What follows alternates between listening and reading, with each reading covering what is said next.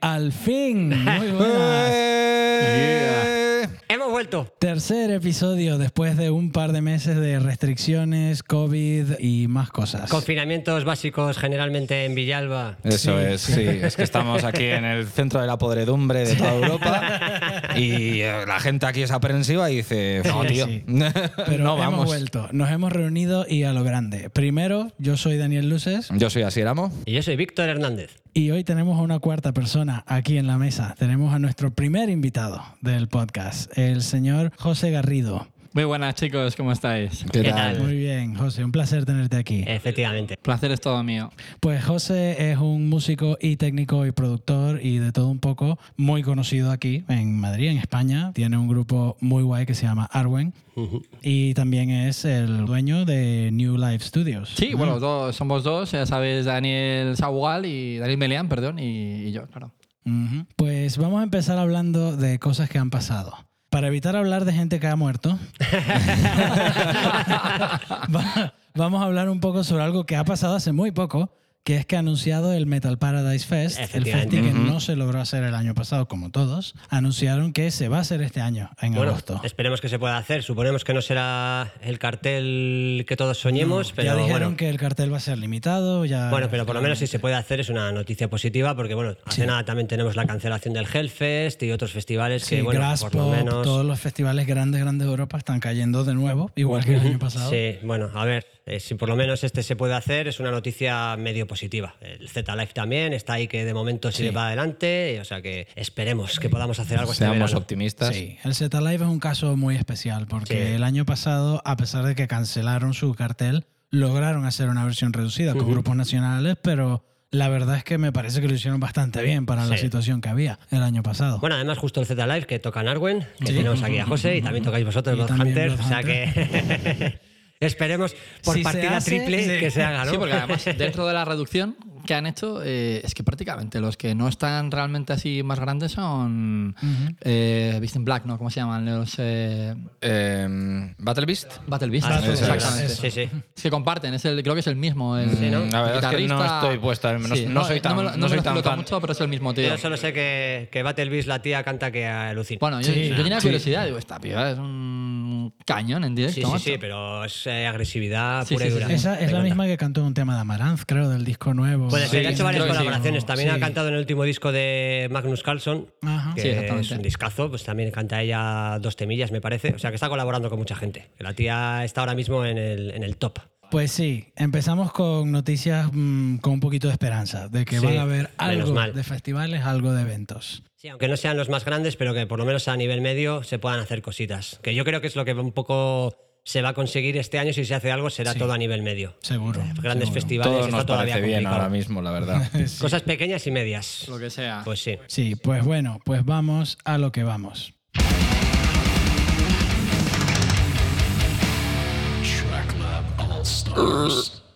Pues estrenamos esta sección porque es la sección en la que tenemos un invitado. Y, vamos a, Y casualmente.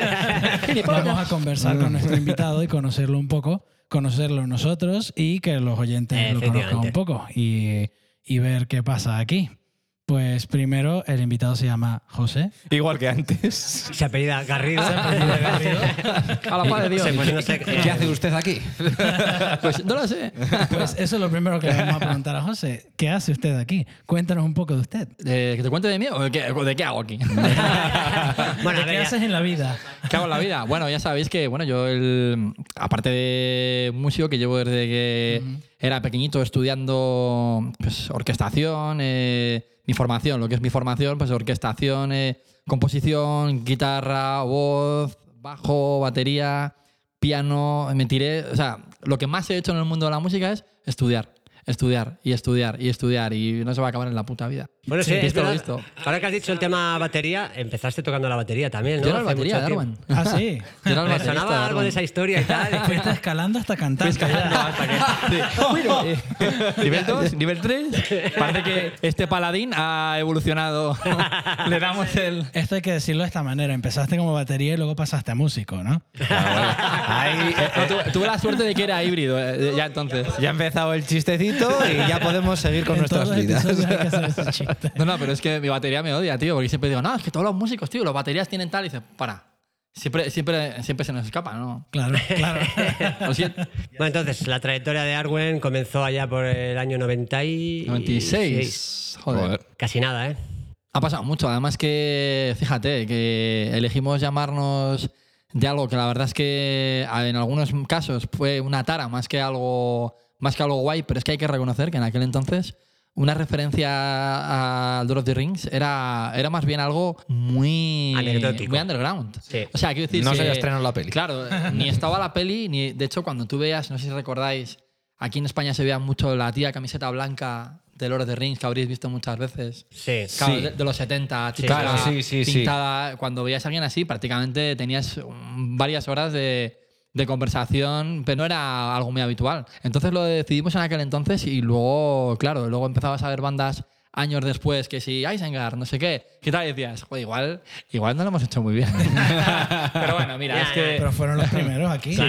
Y empezamos en el año 96 en, bajo una idea un poco loca, con gente bastante, bastante, bastante buena, además, que, que luego han sido gente que, que trabaja mucho en el mundo de la música y todos, todos los eslabones de Arwen, llegó un momento que nos llamaban el Castilla. Prácticamente todos estaban en grupazos también. Tienes la cantera para muchas otras bandas. Sí, sí, sí, ya lo creo. Porque bueno, además tú también, eh, una época que estuviste en Dartmoor. También, también. Sí. Los grandes compis de Dartmoor. Además, Dartmoor, eh, digamos que la trayectoria de, de Dartmoor, tanto como la de Darwin, eh, en el momento que se profesionalizó, digamos, empezamos con la compañía de Bilbao, con Arais, con la compañía Arais, Ajá. ambas bandas, y, y mucho camino de lo que conseguía una banda mediante los, eh, pues bien sea un endorser, bien sea eh, una licencia, un tal, le abría las puertas a la A la otra, porque ya estaba negociado un mundo que no se había explorado en esa época. Yo cuando,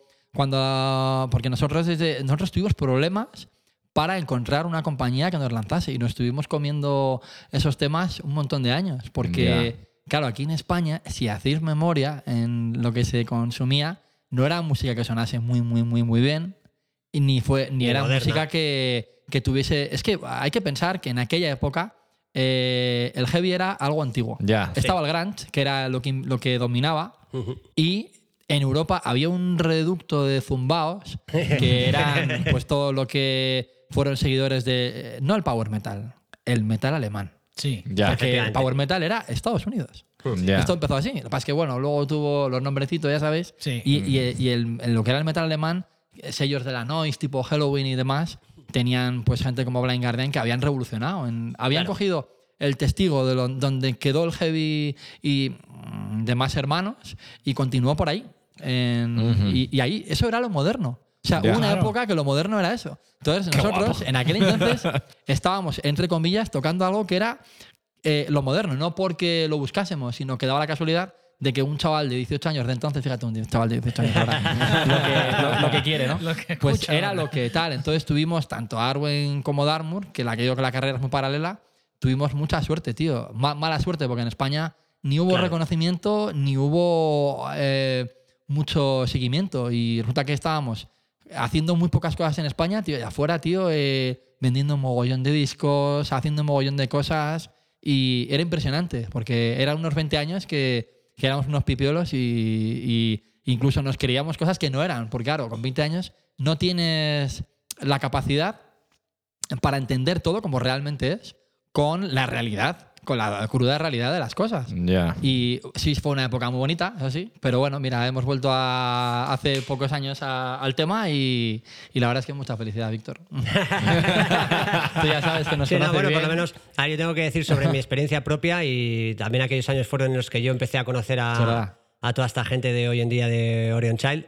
Y, y que vosotros hicierais ese tipo de música en España, creo que fue la puerta que abrió la esperanza de muchas otras bandas y de mucha otra gente que realmente nos gustaba esa música, porque bueno, lo que dices del metal alemán, Blind Guardian, Gamma Ray, grupos de este calibre, era lo que escuchábamos muchos, aunque no fuera lo que se escuchaba mayoritariamente en España, Sí. pero que alguien aquí hiciera eso y que se escuchara, aunque fuera a nivel underground, pues a nosotros nos daba alas. eh, Claro. y- Fíjate, si llegamos a saber eso en esa época, que decíamos, bueno, pues somos unos pringados, pero vamos a hacer esto, ¿sabes? Claro. A nosotros que, claro, vimos la época en la cual te pagaban los discos.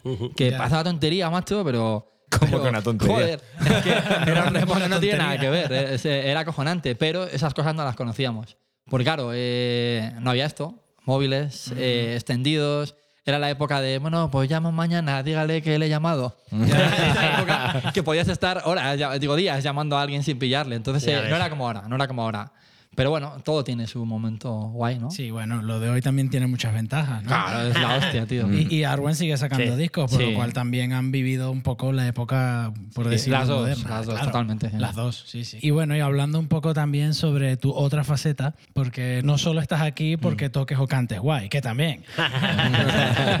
también estás Muchas aquí gracias. por tu faceta de productor, de Así técnico, de, de ingeniero de audio, y sabemos que tienes un catálogo bastante extenso dentro de eso, aparte de obviamente tu trabajo como productor, cantante y guitarrista de, de Arwen. Sirves el café también. y Ya. todo. Soy peor que Roxo. Le pego a todo. Hostia, eh, se ha hecho mayor ya Metalocalipsis también. ¿no? He pensado un momento y digo, hay, hay referencias que pueden no cogernos fácilmente. Que ya que hemos conocido la- los inicios de la historia de Arwen, molaría también Sí. que la gente conociera el inicio de New Life Studios, cómo Sí. fue, cómo se fraguó, Eso es. porque Por supuesto. Exactamente. es una historia que mola también. Sí. Y yo creo que a la gente le va, le va a interesar.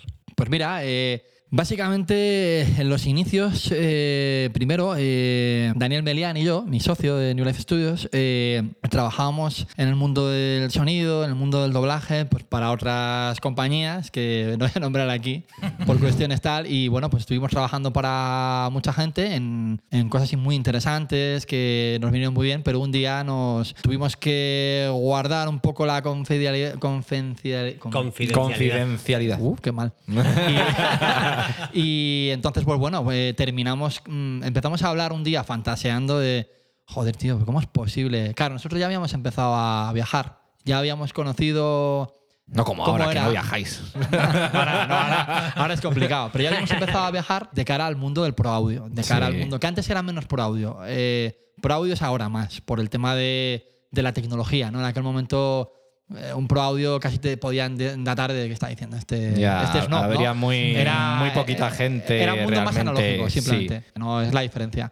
Y sí, porque lo que había Pro Audio era Pro Tools. Ya. ¿Sabes? Que, ya, eh, que no había mucho donde elegir. y, y cinta. Y cinta. Mm. La movida es que, claro, nosotros estábamos trabajando aquí y no es por desmerecer en ningún momento la labor de los técnicos españoles del momento que tenían una situación de monopolio enorme. Y no es por desmerecerla ni criticarlo. Pero sí ocurría que había gente que llevaba trabajando desde los 70 que, que estaba ahí en un monopolio muy claro en el cual a lo mejor se les podía dar bien hacer producciones, pues yo qué sé, de- con Antonio Flores, con tal. De hecho, tenemos buenos historiales de gente que producía y grababa muy bien aquí en España, aunque luego se fuesen a Miami. Pero había mucho de eso. ¿Pero de qué no había? Yo me acuerdo de una anécdota que con Dartmoor, cuando me contaban cómo fue su primera grabación, yo- eh, era algo digno de contar. No, no voy a decir quién, no sea que, que meta la pata de nuevo, pero la cosa es que fueron a grabar a, pues sin tener ni puta idea. Y ya eran Dartmoor en el sentido de que, joder, que tocaban de puta madre en una época en la cual, joder, era muy raro de ver. Era muy era rarísimo. Yo cuando descubrí que The Hall of the Olden Dreams de Dartmoor eran de, de España, me- Ah, me- claro. me- yo estuve un tiempo escuchando y diciendo, ¿de dónde es esta gente? Sí, y de sí. repente, no, son eh, españoles y, y fue como, ¿qué dices? Venga ya. era curioso, tío, era Sí, curioso, sí. ¿no? Y entonces en aquel entonces ocurría mucho el rollo de, de que, joder, mm, estas producciones que se hacían, eh, cuando de repente cogías a alguien que estaba en sus primeros lanzamientos y no tenía mucha idea, no es como ahora, ahora es diferente. Cu- Cualquiera sabe, aunque sea algo, de lo mínimo, tío. Eh, pero en aquel entonces no. Entonces, claro, llegaban al estudio y decía, bueno, pues, ¿qué, qué traéis? Bueno, pues tenemos esto, tenemos, bueno, pues traer las pedaleras, tengo aquí unos Marshall, enchufar aquí las pedaleras. Claro, esto, es, esto será lo correcto. Porque yo sé cómo suena mi pedalera, me acuerdo que me contaban y digo, joder. Y claro, pues estos grababan discos con pedalera, con tal, con no sé qué, con la típica Zoom, ¿eh? Uf. ¿Sabes lo que te quiero decir? Que entonces ya empezaban, ya empezaban chungo. Le- pues todos los micros sin comprimir, tal cual, con un rango dinámico, ya sabéis por dónde voy, que, Sí. Claro, que ya no- el cantante tenía que ser, tenía que estar comprimido él, cantar como chica o, o algo, porque compresión había poca. Sí, Entonces, vamos, claro. que, no, que no controlaban nada del estilo. No, estaban pues, fuera, estaban sí. fuera de rollo. Ya podían ser todo lo bueno que quisieras, que estaba fuera. Entonces nosotros lo sabíamos, los músicos en el fondo lo sabíamos. Eh, au- aunque diésemos hasta donde diésemos en aquel momento, porque aquí pues todos somos humanos y damos hasta donde damos, humildemente. En aquel momento pues sabíamos que, joder, que eso era importante. Eh, La intuición te decía, joder, ¿cuántos grupos que dices, joder, pues tocan de puta madre y tienen un directo de puta madre? Cuando se metían a estudio aquí en. España era un, desastre. Y, y a lo mejor tú estabas abogando diciendo, pues este grupo es una bandaza, estos en cuanto graben se quitan de en medio a todos los que a lo mejor en ese momento podían parecerte caspa o podían parecerte, tío, algo que se estaba repitiendo demasiado. Porque tanto que se mete caña al power progresivo, al power metal, al death técnico, hay un montón de géneros hoy día, que el- por trillados, por tal, también pasaba en aquella época Claro, eh, siempre en pasa. España. eh, Siempre son pasa. modas, son modas. Entonces, bueno, a partir de ahí, tío, montamos esto con esa idea y fue muy complicado. Fue muy complicado porque nos metimos en un. montamos un negocio de, de varios millones. ¿Por qué? Porque en aquel momento montar un estudio de grabación no, no había esa marca, esa marca tan gloriosa Una pasta increíble. que- alemana que funciona tan de puta madre hoy día para muchas cosas. Alemana, que coges la bandera de Alemania, tiras así y sale la bandera china. que empezamos. Era muy complicado porque eh, invertías mucho en cosas que hoy día no valen un pimiento, pero nada. Invertías mucho en cosas que, que es que era el, eh, y que lo el que podías. no era una gama No, no. altísima tampoco. Y no había un Toman, no había un Sí. service grande, ¿no? El, como es Music Store o Toman. Entonces Claro. era muy complicado porque comprabas de- hasta una guitarra mala era muy cara. Ya. Entonces, un estudio de grabación, tío, pues fueron muchos millones. Nos metimos en, en un embolado que hoy día con. Vamos, ni siquiera con. Iba a decir con cuatro cuartas partes y con menos. Ya, ya. O sea, si tú te apañas y sabes sacar lo que yo siempre defiendo, el 200% de lo que tengas. Hoy en, sea día, lo que sea. hoy en día lo que más te cuesta es el local. Sí, el sí, sí. equipo ya. Desde luego. sea- Desde luego. Entonces, a partir de que salvamos eso, eh, cuando vinimos de fuera de hacer las cosas de fuera, dijimos, yo vine con depresión. Porque dije, le dije a mi socio, digo, Dani, somos unos pardillos. En, en España no somos unos pardillos. Me jode decirlo, porque hay gente que se puede molestar. Pero noté que a nivel sonido estábamos lejos. Eh. Algo tan tonto, fíjate qué tontería, como que una banda de dos guitarristas, el mismo guitarrista, por el bien de la banda, en ciertos géneros, debía de grabar él mismo Claro, las, las dos rítmicas. Aquí era... Aquí era, eh, vamos a pensar en un batería muy cerradil que diga, eso es trigger, ¿verdad? eso es trigger, tío, eso es trigger. Vamos, no me jodas, es trigger, tío. Pues es el, eh, digamos, el, equivalente, vamos, es trampa, claro. trampa, y decías, y claro, ¿qué te decían? No, vea, en Maiden no han hecho eso en su puta vida, ni ACDC, y tú decías, Es- ACDC eh, sí. Pero sí, otra sí. cosa es que, porque todos sabemos el género de Malcolm Young, lo que representaba Claro. en Sí. ACDC, ¿no? Entonces, eh, y además se nota la legua. Ya. Que es el. Pues eh, tenías que pelear mucho con un rollo social de rechazo sistemático a, a la tecnología que ahora, hoy día, es súper normal. O sea, era, era un rechazo a lo que, lo que en realidad era práctica estándar. A ver, bien. pero, pero es un rollo que sigue pasando de otra manera, pero sigue Sí, pasando. sí, o sea, sí, es como, no, esto se hace así, vale, lo puedes entender porque igual hay cosas que son más reconocibles, pero hay otros aspectos como de repente, pues hablemos claramente de ello, pues el autotune. En plan, yo ahora escucho metal porque es que en el pop usan autotune. Ya, ya, bueno, y en el metal no. no, No, tío. no, y de repente Me ¿qué voy a estás callar. haciendo. Yo me callo, y coges la mamá, ¿Sabes? O sea, dices, mmm, ese la sostenido no está muy fino, ¿sabes? No, pero luego también está el- el orgullo de cada músico, ¿no? Porque Sí, tú, sí. que hoy en día tiene que pasar seguramente y os pasará, vas hoy en día a un grupo que tiene dos guitarristas y les dices, oye, uno de vosotros tiene que grabar las dos rítmicas y el otro dice, eh, ¿cómo? Si no han grabado nunca, quiero decir. sí, sí. Habrá gente que de buenas a primeras lo acepte tal cual y le parezca lo súper lógico, como Claro. nos pasó a nosotros también, que fuimos de partillos en el primer disco con vosotros. Pero vamos, Y- ya, y ya fue- ya quisiera que viniese todo el mundo así Y- también. y fue digo, algo que ¿eh? se entendió Porque y- grababas todo tipo de gente. Claro, Claro, y era muy lógico. Y dices, pues tiene todo el sentido del mundo. Ya. Pero habrá gente que le cueste, que le entre, ¿verdad? Sí, hay Ya. gente que le duele mucho el ego Claro, también, el orgullo. eso es. Entonces, desde algo tan tonto y tan básico como eso, pues claro, podéis disparar hacia donde queráis en cosas que se os ocurran.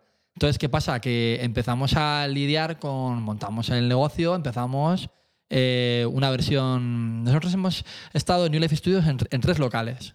Yo he conocido a los tres. Sí, Víctor ha estado en los tres. ¡Qué fan! Víctor ha estado en los tres y ha estado grabando los tres. Eh, Aunque sea lo otro que hicimos, ¿te acuerdas lo del Stars y tal y cual? Ah, sí, no, pero no, pero en el último no he estado grabando. He estado Ah, no, varias es veces, verdad, pero verdad. no he Eso grabado. fue en el No anterior. grabado, Sí, fue en el Durmiendo en el anterior. sofá. Joder, lo del Stars, ya me contarás luego qué pasó con Yo, eso. no, yo eso, eso yo no tengo nada que ver. Eso ya sabes que eso ya lo grabamos. La movida es que es eso, que llega un momento que no solamente habíamos montado un negocio, eh, tomamos la conciencia de que teníamos que enseñar a gente que tocaba de puta madre que el camino no era eso. Es, eh, yo siempre ponía un ejemplo de amo el Twin Reverb, el, el Ampli Defender. Sí. Me encanta, es un Ampli muy bonito.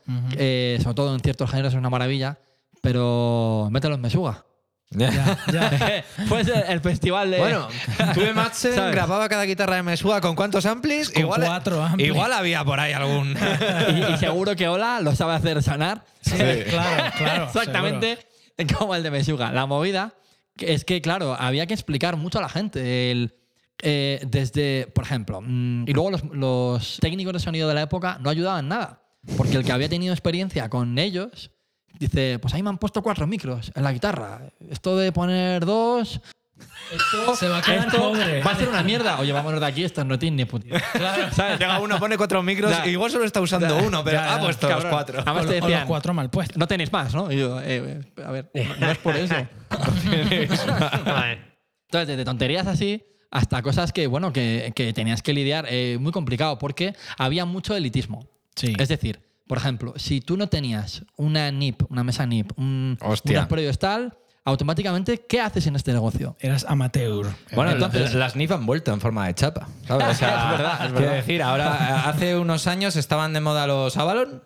Y ahora los Avalon se están deshaciendo todo el mundo de ellos. Ahora están muertos de risa. Sí, sí, sí. Los Avalon de 2.000 pavos, de, de repente. "Ah, tengo un Avalon. ¿Quién lo quiere, por favor?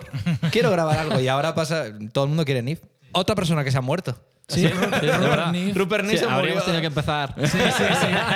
que me acabo de acordar. Rupert ahora estamos evitando hablar de Mierda. Entonces, bueno, a partir de ahí hicimos una labor de años en el cual otros compañeros de profesión lidiaban con lo mismo y lentamente entre todo el mundillo del, del pro audio de compañeros de profesión fuimos consiguiendo que en España la gente eh, entendiese mm, una serie de pautas que sí, que hay varios caminos, pero son ramificaciones de un principal camino en el que no podemos abandonarlo. Había que ir automáticamente, no podíamos ir por el camino de atrás. Es como esto que hacíamos en España de una cosa muy común que voy a produciros el disco. ¿Cómo te llamas? No voy a decir ninguno de los nombres que tengo en mente. Que luego, que luego, luego, luego hay hostias. Luego hay que censurar. ¿eh? Claro, es que Llamadas en la central. que son muchos años, tío. Entonces la cosa es que esta gente muchas veces te decía, venga, vamos, hemos acabado con la batería y tú decías, ¿cómo es posible? O sea, un productor que está produciendo el disco, esto es en España, ¿eh? porque no pasa en ningún otro lado. Alguien que está produciendo el disco de alguien y lo que está escuchando durante la producción es clac, clac, clac, clac, la claqueta y un baterista dando palos. Y yo decía, digo, digo, ¿qué cojones de producción puede hacer una persona oyendo eso? Claro. Ya. Porque vamos, tienes que ser, vamos, tienes que ser Dios, tienes Ya, que ya. escuchar donde no haya, vamos. Claro. El- y a Está partir todo de en ahí, su cabeza. Yo lo Claro. veo. Yo O lo sea, el ojo que todo lo ve. Claro, yo en, yo en aquel entonces, y a lo mejor estaba grabando como músico antes de mi faceta esta y estaba yendo a sitios, yo le decía, digo, bueno, pero. eh, no, y ahora el bajo. Y yo pensaba, pues acabamos de mejorar la hostia. Porque, porque, claro, llega el bajo y, y hace lo mismo y graba sobre esa línea imaginaria en el cual puede pasar lo que sea. Ya. Entonces, nosotros ya siempre grabábamos las guitarras después de la batería. Claro. Ya. ¿Por qué? claro. Porque estábamos haciendo metal. Es que lo, lo el protagonista. El la metal guitarra. no se compone desde el bajo. No, claro. Aunque me encante el bajo. eh, El, el bajo tiene una labor muy concreta. Sí. Y todos los instrumentos demás también. Entonces, ¿qué pasa? Que a partir de que, acordaos, a vosotros os pasó también, que grabamos el bajo, ¿te acuerdas con Orion? Sí, Grabamos el bajo el después. se, se grabó Sí, después. las guitarras, sí, sí, sí. Porque es lo ideal. Pero aparte, Sí, sí, luego había verdad. razones técnicas. Es decir, no puedes basar todo en el sonido de. O sea, no puedes dejar la guitarra supeditada a lo que hayas- hagas con el bajo. Claro. Tal, tío, la has cagado. Sí, la has sí, cagado sí. de todas, todas. Claro. Acabas de. Pero claro, es que en aquella época sí era normal. Ya, no, pero es que realmente yo recuerdo la primera vez que me metí en un estudio que no tenía ni, ni puta idea. eh, yo también me quedé ahí un poco flipado por eso. Yo, ¿cómo? ¿No se empieza por la batería? ¿No? Y, y luego me dijeron una cosa y dice, ya, pero es que si grabas la batería y, y, de- y luego no, eh, o sea, no cuadra con lo que está haciendo la guitarra, ¿qué vas a hacer? ¿Cambiar la guitarra que realmente es, más importante, es la lo- es la composición principal? Y de repente fue como, ¿sabes? El, el GIF este de... ¿sabes? O sea, Mind blown. mi- Mind blown, ¿sabes?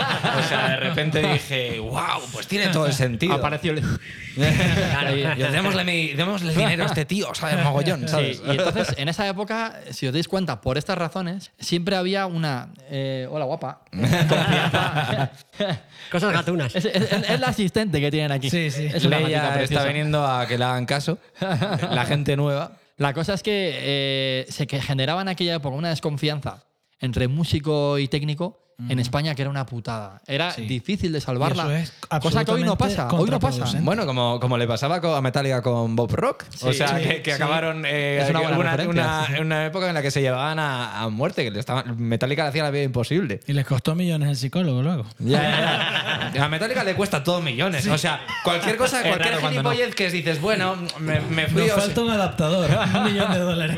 me pasó esto con mis colegas, pero bueno, hablamos un poco, salimos a beber y nos lo pasamos bien. Pues Metallica hacen una peli. Sí, ¿sabes? sí. O sea, Hacen un DVD. Total. que por cierto, pedazo peli, ¿eh? Sí, sí. o sea, eh, no sé cuánto de verdad puede haber ahí, pero hay algunas partes que, aunque sean un poco demagogas, es difícil enmascararlas. ¿eh? Sí, No, se, no, ve no. muy- se siente muy real. Se yo siente creo. muy Sí, la real. verdad es que Yo- esa- yo, creo que todos nos hemos sentido identificados con algún momento. Excepto cuando te ofrecen un millón de dólares para entrar a la boda. Pero, va, no, no, yo me siento identificado. Yo Yo, me siento, nunca me ha pasado. yo me siento identificado porque yo también los aceptaría. Oye, si acá- claro, claro, porque hoy en día es como, si quieres te invitamos a una birra y ya, Ya. está. Y, y o bueno, tráete unas cervezas y te dejamos una entrar. oportunidad de oro, tío. Mi batería esclavaba al, al Trujillo, tío. Con más quilico, pero bueno, si hubiera, si hubiera aprovechado ahí una mezcla entre Chuck Billy y...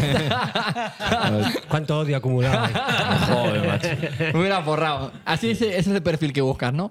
Sí. Pues encima es todo bajo, coño. Claro, es verdad, eso sí, eso sí. Yo desarrollé un, un asco por Lars Ulrich. que- Es que además en ese, en ese vídeo hay una anécdota cojonuda que, en el cual le, dije, le dice Hetfield al otro, dice, bueno, están haciendo el tío el típico riff, yo qué sé, miles de riffs. El tum, Super. Sí, pero eh, claro, claro. En plan de. na, na, na, na. Imagínate Sepultura. ¿No? Sí. Y van todos a una, ¿no? Pues este en plan de eh, todos los acentos que se te puedan ocurrir, Sí. aleatorios. Y claro, el está que tal. Y llega un momento que le dice. Ves su cara, ¿sabes? Dice, yo estoy eh, acostumbrado a que la batería acentúe un poquito con, con la guitarra y con la música, ¿no? El, y el otro le dice, eso está demasiado visto. Ya, ya, ya. No, no, es, es la escena que estoy Pero diciendo bueno, que está, sí, están así puerta, tocando algo súper clásico y él como tum pa, Sí, sí, sí. tum. O sea que dices, ¿qué, qué, qué haces, Es tío? Encima con una cara de concentración que dices, en cualquier momento se caga. ¿Sabes? O sea, sí. Es que, es que dice Lars Ulrich que tocar bien está muy mal visto. Y, y luego era un rollo de, por favor, señor, vístase, tiene una edad, ¿sabes? O sea, sale el tío en Albornoz por allí con un montón de gente que dices, por favor, está podrido de dinero, que alguien vista a este hombre. Y va en el asiento del copiloto sentado con los pies encima del esto y dices, ¿pero qué tienes? ¿40 palos, tío? ¿No sabes sentarte? y, yo- y le cogí muchísimo asco, tío. Para el episodio número 100 esperamos tener a Lars Ulrich con un intérprete de invitado aquí, ¿no? Ojalá. Buah, buah. Sería brutality. Hemos perdido un poco el hilo, ¿no? Sí. Bueno, Puedo seguir un rato así, cortadme, por favor. hablando un poco de, de- de tu faceta de productor, queríamos también entrar un poquito, que a nosotros nos gusta meter un poco los dedos en el agua de lo friki, pero no bañarnos, eh, ¿sabes? No, no meternos al agua, solo meter los dedos. Y, y queríamos hablar un poco porque primero, principalmente ahora mismo eres principalmente guitarra, ¿no? Como músico. O te sientes más como cantante o, o como batería, pero estoy hablando de músico. Hostia, esta es pregunta muy de... Vamos a joderte un poco. Hiriente. No, eh, yo me siento, vamos a ver, eh, honestamente he llegado a un punto en el cual eh, me siento más cantante que, que guitarrista, un poquito más. Pero, ¿cómo explicarlo? Es una cuestión... Es una cuestión de que con la guitarra me puedo expresar hasta cierto punto, pero con la voz te expresas de una forma muy, muy, muy íntegra. Por ejemplo, eh, a ti te habrá pasado, Víctor, como cantante, tío. Si tú tienes, estás viviendo mientras trabajas en otro país, por ejemplo, eh, los peores días de tu vida, en la voz eh, ocurre una cosa que no ocurre en la guitarra. Tú puedes estar en la guitarra aislado en tu mundo o mm, que bueno, que en un momento dado te lo va a notar quien te conozca si tienes que hacer algo, pero en la voz, tío, no hay tu tía. O sea, es que se nota para mal o para bien, porque eso le puede, eh, artísticamente, en un momento dado, puedes incluso llegar a cantar algo de una forma especial, ¿sabes? Sí. El- no hablo de un tema, sobre todo temas así lentos y tal, le pueden tener algo, algo especial en, Sí, esa. Entonces, pero eh, para mí es difícil elegir, porque si no, me hubiera quedado con uno. No, eh, Lo guay es que que- no tienes Avaricioso. que quedarte con uno. me costó, ¿eh? eh, Quedarme cantando en Arwen. Sí, y, costó, de, y sí. de ahí voy a hilar. Me costó bastante porque mis compañeros me, me odiaban, tío. Me odiaban porque yo cantaba, tenía una faceta de cantante más como una banda lo Journey, más, un, más otro rollo. Journey, donde también tocábamos palos un poco más yankees, del rollo un poquito grunge en algunas cosas, un poco... A mí me gustaba mucho ese rollo, y, pero nunca me había planteado cuando se marchó Nacho de la banda como cantante, no, no quería, me lo dijeron una, una y mil veces y no quería cantar con, con ellos, pero porque es lo que les explicaba. Digo, vamos a ver, digo, Megadeth es una banda que es complicada de tocar y cantar. Bastante. Es compleja, pero se puede. sí. Mm. Esto no. ¿Por Ya, qué? ya. Porque no se hizo pensando en eso, entonces las líneas no tienen nada que ver drásticamente. Estamos tocando ternario con, con binario y eso es una mierda. Tocar y cantar binario con ternario no, no, no interpretas al 100% el mismo groove en las Claro, dos cosas. Ya. Claro. Aunque seas muy Te diestro, sacrificas en uno o en la otra. al final es una mierda. Entonces, el, en ese sentido, pues, pues sí, eh, al final eh, tuvimos un, un año de prueba de vocalistas. Madre mía. Y, y en ese año, además, ahora lo contaremos, pero en ese año probamos aquí Hubo, al hubo Tito uno, Víctor, uno que está aquí. que probó. que Sí, fue sí, una experiencia estuvo. de puta madre con él, porque joder, hicimos una gran amistad. Así nos conocimos y, y bueno, después de, ¿qué? 12 o 13 años ya, Sí. seguimos siendo colegas, o sea que imagínate. Sí. Y de hecho, gracias a que yo probé con ellos y tal, Ori un Child grabamos ahí el disco, porque conocí a José entonces y, y- y justo nosotros estábamos ahí ya con los temas y, Mm. y le pregunté y fuimos a grabar a New Life por eso, eh, precisamente. o sea Además, que- no- nos enamoramos a primera vista. Eh, Éramos los típicos que decíamos, joder, necesitamos un árbitro. O, o hace un árbitro de interlocutor, macho, o estamos aquí hablando hasta mañana. es verdad. ¿Verdad? sí, sí, qué buena época, joder, madre mía. Uf, ¿cuánto ha pasado ya? Entonces, bueno, respecto a lo que me somos. decías, tío, yo me siento casi por igual en, en ambos. Sí, es verdad que a la hora de interpretar tienes más libertad, porque el- eh, tú cuando alguien trae un tema, tienes mucha más libertad vocal, De interpretación. de claro. interpretación que a nivel guitarra. Si te traen un riff, es el riff. Le puedes meter un poco tu Mm. Sí, rollo, pero al final ver, se, nota, el riff. se nota que eres tú. Sí, eh, sí. O se nota que es él. porque o que es el otro. sí. Porque tienes una manera de abrir el palmute, de cerrar, dura Claro. X, eh, ¿no? El, entonces, bueno, pues en la voz te expresas más. ¿Sabes? Eh, luego, pues en, en el tema de, digamos, eh, la producción y tal, eh, han sido años de muchísimo trabajo. Eso que me has preguntado antes de los comienzos, llegó un momento que todo lo contrario, hicimos discos tan buenos, tan buenos, que quedaron, humildemente lo digo, tan bien, con, la, con el cliente contento, con, con, joder, el medio dándole una crítica de puta madre aquí y afuera, que, que llega un momento que, que era un feedback que te empezabas a crecer Claro. empezabas a querer hacerlo mejor, eh, empezabas a decir, joder, ¿cómo la ha cagado en esto? Sí. ¿Qué mierda?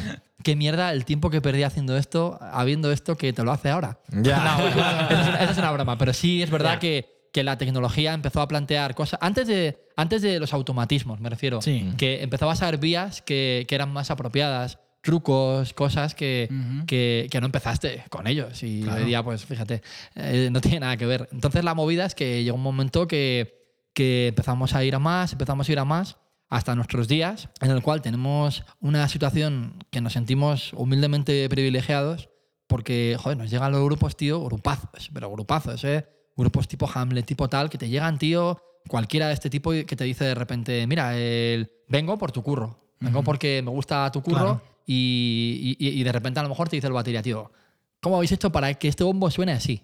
Y claro, para, para ti, tío, internamente te cae el alma a los pies, ¿eh? porque dices, Claro. joder, qué guay, porque haces, te vas veinte y pocos años atrás y te acuerdas de cuando, Cuando te no traían sabías el, nada, te traía- ya, pero te traían el Black Album. Joder, Claro. y tú decías, hijo de la gran puta, Larsas. Hostia, me ha venido a la cabeza eh, Devin Townsend, el primer disco. Sí. eh, eh, joder, no me ¿Con. Strapping o como? No, con Devin Townsend, el primero que hizo que es eh, bio, eh, Ocean Machine. Ocean Machine. Ocean Sí. Machine. Sí. Que cuentan Bueno. que lo grabó en Málaga. Y Ah, sí, eh, lo grabó en Málaga y la batería, eh, el problema que era el, el- el tejado era de, mm, de esto de Uralita. Sí, de Uralita. Y llovía. Y entonces toda la grabación de la caja no servía ni para tomar por culo porque se puso a llover y claro, y las cajas Joder. a la mierda. Lo que hicieron fueron emplear la caja de Sad Claro. But True. Claro, claro, de Metallica. Eh, o sea, de- del Hombre, del Black Album, yo- precisamente. Yo, creo que a día de hoy hay muchos más discos con baterías ampliadas extraídas del Black Album de los que creemos. ¿eh? Ya, ya, ya, ya. Ya menos, pero una época que era acojonante, ¿eh? Bueno, es que es una referencia. El, el sonido, sobre todo de batería, pero el sonido en general de ese disco es una Pero es, que, referencia al metal. pero, es que, esa- pero es que esa canción era muy fácil samplear. O sea, porque era un tempo tan pa, lento. pa, pa, claro. pa, pa, Sí. pa, pa, y entonces decían, Tenías el "Buah, es fácil. Cogías el cuatro clac, samples eh, ahí. Eso es. Manda, manda cojones, tío, que Metallica, a quien le gusta, a quien le no, tuvo una época en la cual el Black Album fue un referente de mezcla. Sí, sí. sonaba- Fue un referente de mezcla, aun con el otro, que bajes el bajo, que bajes el bajo, aun con el otro Bueno, Sí, sí, sí. Insistiendo Sí. siempre que el bajo Pero no, el bajo Black no. Album fue una referencia Joder, de mezcla muy fuerte. es 91. Eh, si mal no recuerdo, flipas. lo, lo Sí. mezcló creo que Randy Stout, me parece que Sí, fue. Randy Stout, Eh, sí. Pues años después, muchos años después, el cabrón volvió a hacerlo con un disco de Nickelback, con el, creo que el, el Black Horse era, no, ¿cómo se Sí, llamaba? Dark- Horse, Dark Horse, llama. Horse. Eh, volvió a hacerlo el cabrón. Referencia increíble, Fue, eh, yo me acuerdo, tío, eh, que escuchábamos todo, las pruebas de sonido, lo poníamos para, para testear, para calibrar Claro. PEA en el estudio, lo poníamos y decíamos, hijo de puta, que tantos años. O sea, estar en boca de todo el mundo tantos años, algo como un ingeniero de, de mezcla que suele ser un tipo mucho menos mediático que, Claro. que un productor o que un Ya. tal, y acojonante, tío. Joder. Sí, sí. Pues ya que estamos entrando en zonas frikis de productores y de mezcla, a- sin vamos llegar a aburrir a pasar- nadie. vamos a pasar a la siguiente sección a ponernos un poquito friki.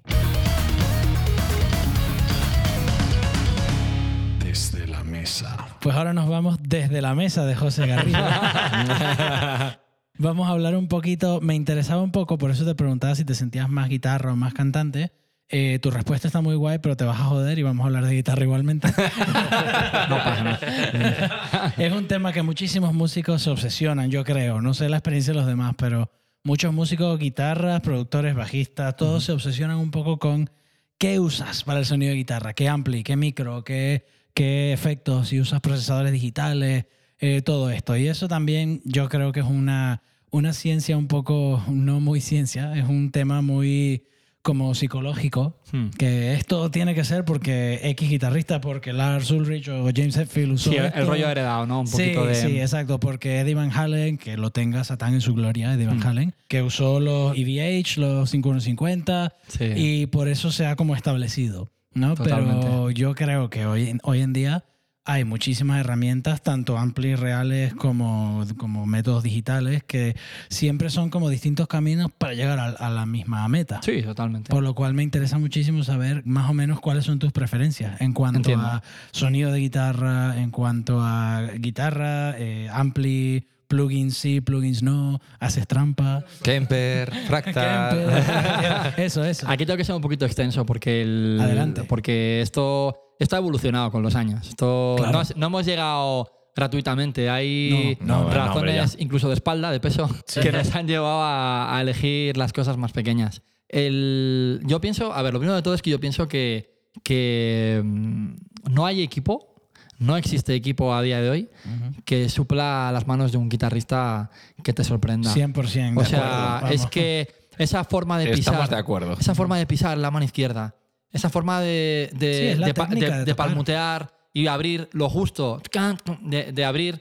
mm, Eso, eso que a veces. Yo siempre lo digo, los grupos de dos guitarristas eh, o, o quedan ellos dos solos para plantear el disco bien, bien, bien. Sí. Y, y- porque si no hacen una versión. O el guitarrista que ha grabado es el que está haciendo la correcta Sí, y el otro está haciendo la versión. sí, sí. ¿Sabes? El- y muchas veces en- con los guitarristas que he tocado, en todas las bandas que he tocado, siempre se rayan. Porque dicen, "Joder, ¿para qué vamos a quedar? Ensayamos tal. Digo, y siempre decía, no, no.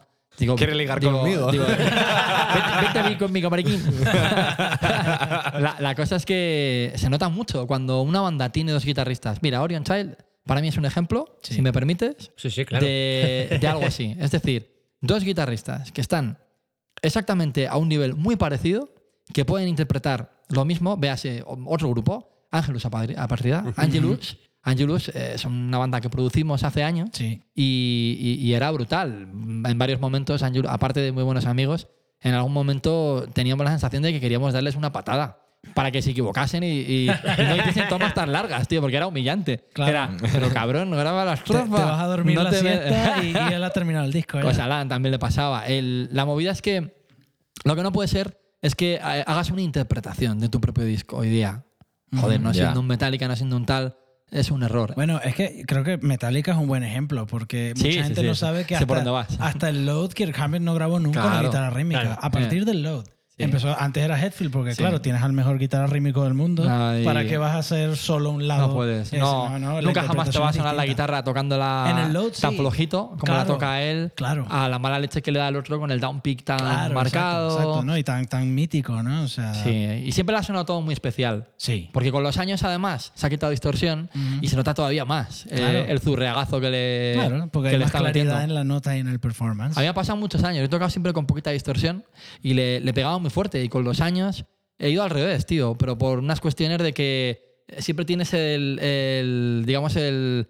O los armónicos funcionan de puta madre o es el armónico que se va. El... uh, Sí. hasta ahí. Y tú sigues, vib- tú sigues vibrando, pero la puerta, de- la puerta de ruido no quiere. Sí, sí, sí.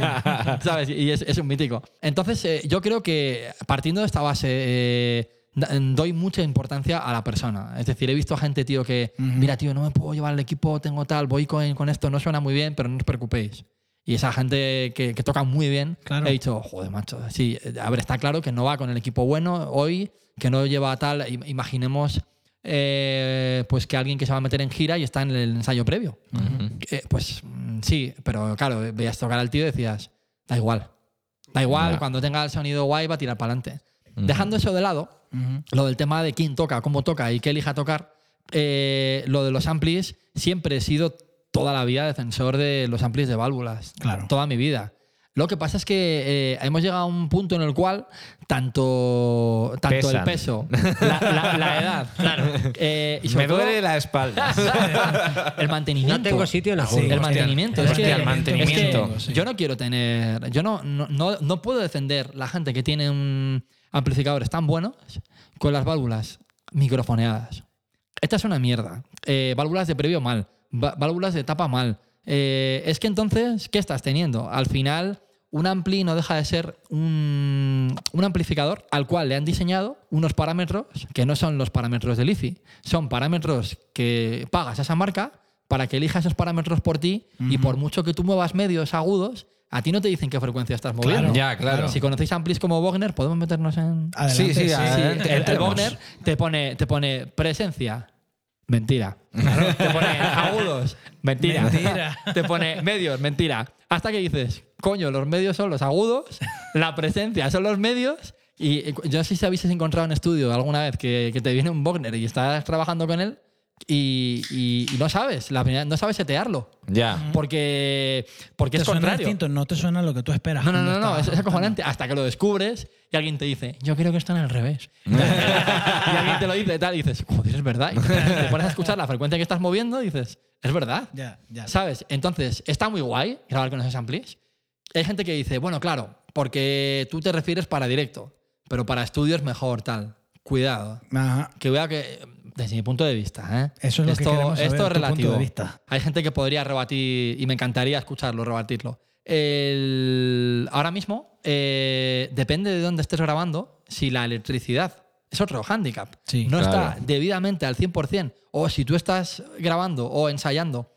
Esto ocurría mucho en los locales de ensayo. Aquí en Madrid estaba en Ritmo y Compás, que tú lo has conocido. Sí. Eh, no sé si vosotros lo habéis Sí, sí, conocido. sí, ¿no? Yo estuve allí. un Yo he par de veces. Los antiguos, ¿eh? Los- Ritmo y Compás eran caros, pero eran de los mejores de eh, locales de Madrid en cuanto a equipación y eh, seguimiento. Era un local que estaba muy bien sonorizado e insonorizado. Ujú. Y era, estaba muy guay. Pero claro, cuando estabas en horas puntas, donde había mucha gente, La toma de tierra. donde había mucha gente, eh, decías, este es mi ampli. Ya. Me cago en Dios. Y te entraba el sonido de otro ampli de otro local. Aparte, aparte que, que yo cogía radio La radiofrecuencia. Yo cogía radio L. Sí. Hostia. La movida es que llega un momento que, que dices, claro, tú estás en una sesión de grabación y tú terminas tu sesión a las 8, a las 9, o bueno, o esas veces que no acaba nunca. Se sabe cuando entras, pero no cuando sales. Eh, la movida es que tú terminas y hay veces, tío, que por lo que sea, no acabas un tema. Y te has quedado en, imagínate, el- eh, una toma del minuto 3 de la guitarra derecha. Y ahí has parado. O bueno, tú- yo nunca pararía ahí, pero vamos a ponerlo como ejemplo. Sí. Por terminar un bloque, ya sabes. Pues tío, llegas al día siguiente, por la mañana que tenías el ampli todo el día encendido, hiper calentito, hiper Sí. hiper de puta madre, y llegas por la mañana y, y da igual un, que tengas un que sea un ampli tío que suene hiperdigital, que suene tal. No tiene nada que ver. Ya. Ya. ¿Y, y qué, qué haces? Te esperas una hora, todo el mundo tomando café, todo el mundo hablando de. Pues esto del COVID yo creo que va a durar un poco, ¿eh? Subiendo el termostato. Eso, yo creo que es mentira. Y, y ese tipo de cosas. Yo no me pongo mascarilla. Un, un par de meses, no sé. Esto, nada. Esto es como eso de internet. Esto, ¿Compro la entrada del Resu? Sí.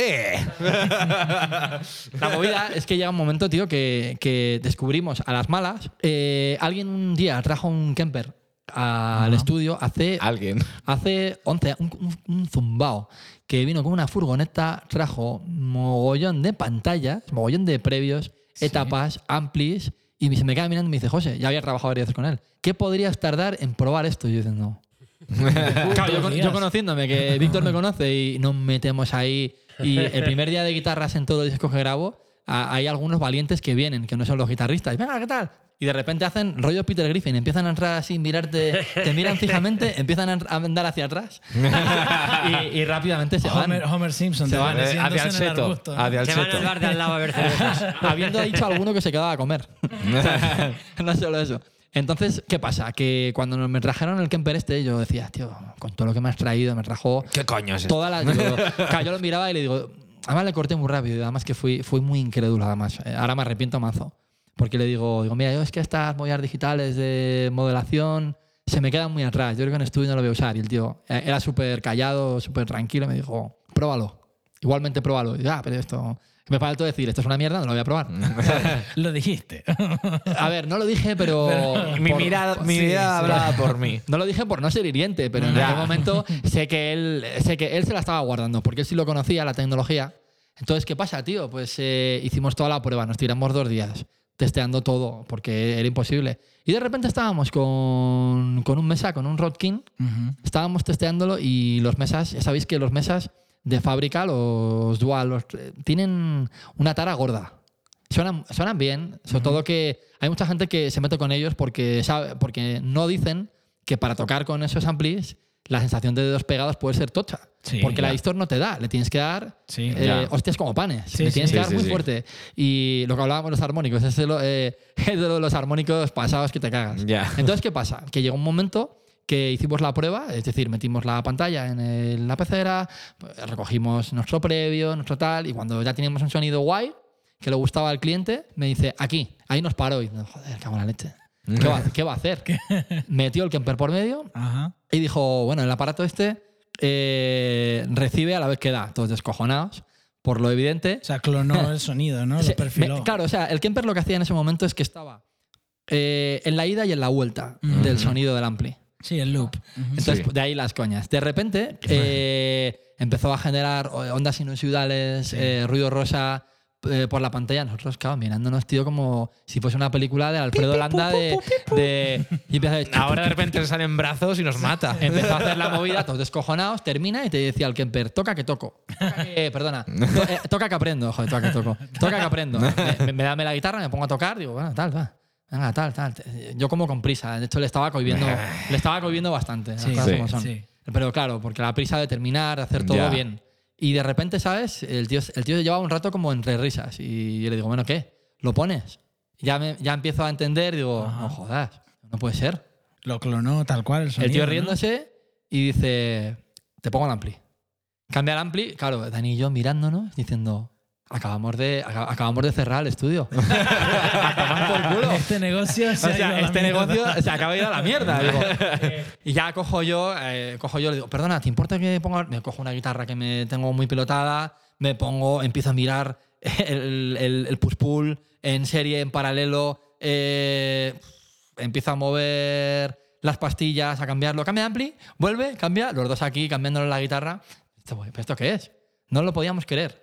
Y dice el tío, a ver, dice, digo, es que noto una diferencia de un 5%. Digo, pero es que un garito, un garito, una mala microfonía um, Es que, de un garito claro. es mucho mayor. Lo Ya, que puede es que es llegar a- verdad. A, joderte un. O, o alguien que le ha pegado Ya, ya, ya. Claro. un meneo. Que de repente el micro sí. ¿Sabes? O sea, digo, digo, es que no es el 100%. Y me dice, y me dice el tío, dice, ¿tienes buen oído? Y dice, Dice, porque es un 5% lo que te dicen que puede perder. Dice, en algunos casos más.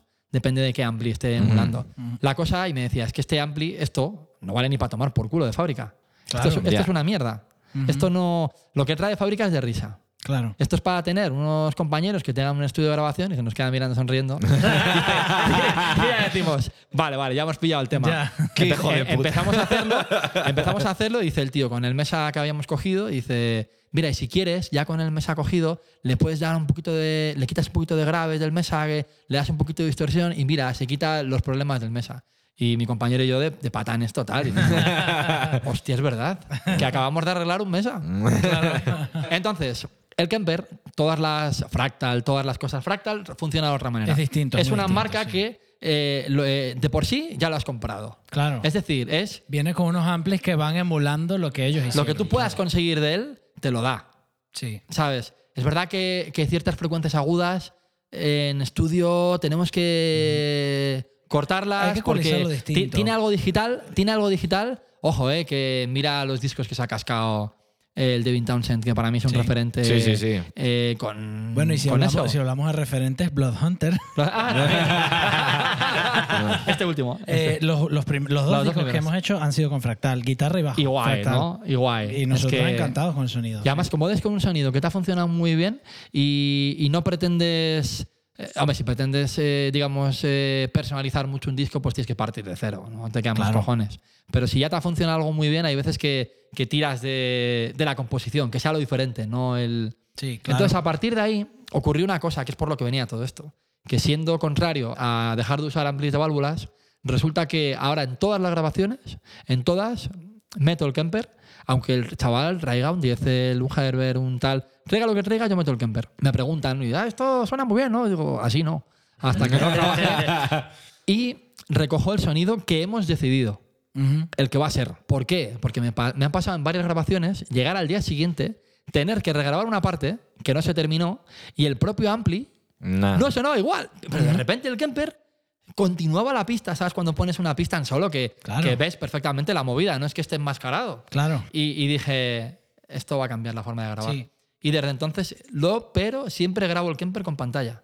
Cuando uso Kemper. No por Mm. línea. No. Grabo la línea, pero estando reamplificado por la pantalla. Ajá. Porque descubrí un día que mm, si yo uso la monitorización de, de mis monitores y está en línea y grabas, tocando lo mismo se grababa una cosa. Pero cuando mm, metía también la pantalla con la tapa eh, y directamente eh, veía que se había grabado en la misma línea, Ajá. lo que ocurría es que era diferente la onda. Mucho más feedback, evidente. Mucho más graves. Los medios graves también. Dices porque la respuesta hace que el guitarrista toque distinto. No, No, no. La respuesta, aparte de que toque diferente la persona, que era evidente, la señal era diferente. Ya. Y, y- y- y además que nos pasó una cosa que decíamos, vete apagando la pantalla. Hicimos una grabación apagando la pantalla y, y llegó a ese punto otra vez. Sí. Y dijimos, a tomar por culo. ¿Por qué? Porque el Kemper nos está, nos está haciendo que cojamos el sonido que cojamos del ampli, porque sí usamos ampli, Claro. pero luego le robamos el alma, que es lo que, Sí, sí. Claro. solemos decir. Luego grabamos con eso, porque te da una constancia. Lo que yo necesito en directo y en estudio trabajando, en mi forma de trabajar y la de Dani, es constancia. Que algo eh, sea constante y que tú seas la variable. Claro. Porque, pero que no haya, bueno, pues voy a hacer esto porque esto se ha torcido. Voy a hacer esto porque, porque al final eh, es descontrol. Ya. Y en, y en directo más. Ya. Bueno, es que en directo es más Oye, complicado. ya que has hablado de Black Hunter y de tus historias, habéis estado, bueno, estáis grabando, ¿no? Sí. Y yo que sé, a lo mejor le querías enseñar algo para que opine, a ver qué le parece, ¿o no? Pues sí, la verdad es que sí. No lo haré en el podcast. No, bueno. lo haremos luego. Entonces, pues entonces enseña otra cosa tuya.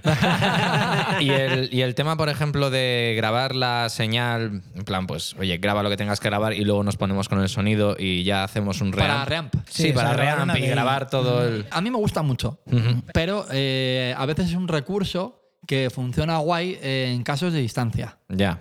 porque es una maravilla.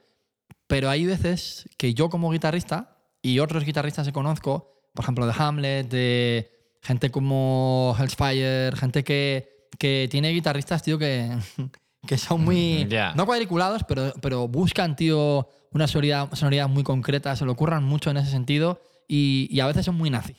Sí, en- y son grandísimos músicos, tío. Y sin embargo, coincidimos mucho en que a veces no tener el feedback original del ampli Sí. te, hace, te hace más impersonal Sí. algunas Ya. cosas. Sí, sí. Eh, puede funcionar en el grosso del disco, pero de repente hay un tema que llevaba un sonido diferente que, Ya, que claro. se ha ido a la mierda. La referencia en plan ya es que. Es que tu respuesta es distinta, los palm mute, Sí, la exacto, dinámica exacto, exacto. Que, que actúa al tocar, Exacto. porque tú estás Ya. tocando como guitarra y tú estás tocando dependiendo de la respuesta que te da el sonido que estás sacando. Claro. Y otra cosa es versus el sonido de mierda que te habían dado. Claro. Que entonces, Es que eso es distinto. entonces dice, no, no, a ver, a ver, es que aquí no partimos de, de una base en el cual eh, estemos a iguales. Claro. Es que la diferencia es que, es que lo que me has traído no suena bien. Claro. Entonces, entonces sí, entonces da igual lo, lo impersonal que sea. Pero ah, yo estoy hablando en Mejor caso, que en caso de que, que en caso de que lo que hay y hemos grabado ya suena guay. Claro. Sabes que no perfilas fino ahí. Ya. Yo, yo, ¿sabes? yo personalmente, como ingeniero de mezcla, yo a mí siempre normalmente me envían la DI porque es Claro, muy común eso, grabar. por supuesto. Pero vamos. me envían el sonido también, ya sea de plugin, de Kemper, de lo que sea. ayuda mucho. Sí, ayuda mucho. Y yo siempre intento, si, si está guay el sonido que me envían, ¿para qué voy a gastar yo más tiempo y más trabajo Totalmente intentando emularlo si está guay y es lo que ellos quieren? Porque si Total. un grupo me envía un sonido para mezclarlo, este es el sonido de guitarra que sacamos, este es el que quieres, ¿no? Total, total. Al menos que sea un caso que sí que pasa. Que digo, "Meh, esto está un poco... Pero sé- también sé te digo, ¿eh? sacarlo, pero está 50-50, ¿eh? flojo". O sea, nos ha Sí. pasado. No, no hay una manera. Eh, Ya. Nos ha pasado que. Joder, ni lo toques, tío. Ya. Y nos ha pasado de. toca- tocan de puta madre, pero no, no sí, que te tienes que eh, adaptar un poquito a- al estilo del grupo y el estilo de tocar que Claro, tienes también. claro, a las y referencias sus que gustos, claro, Totalmente. Claro, exacto. Totalmente. Eso no puedes hacerlo todo igual, eso lo hemos hablado aquí en algún podcast anterior, Sí, que, sí. que si eres un productor no puedes hacer siempre todo lo mismo con los mismos grupos porque no todos son iguales. Eso, y ya, y ya No. que estamos, para seguir la tradición del podcast, vamos a mencionar el nombre Jacob Hansen. ya está mencionado. ya está mencionado. otra Ya cosa. De él. Podemos seguir en la siguiente sección. entonces. Algún día se buscará en Google y aquí no es esta pena.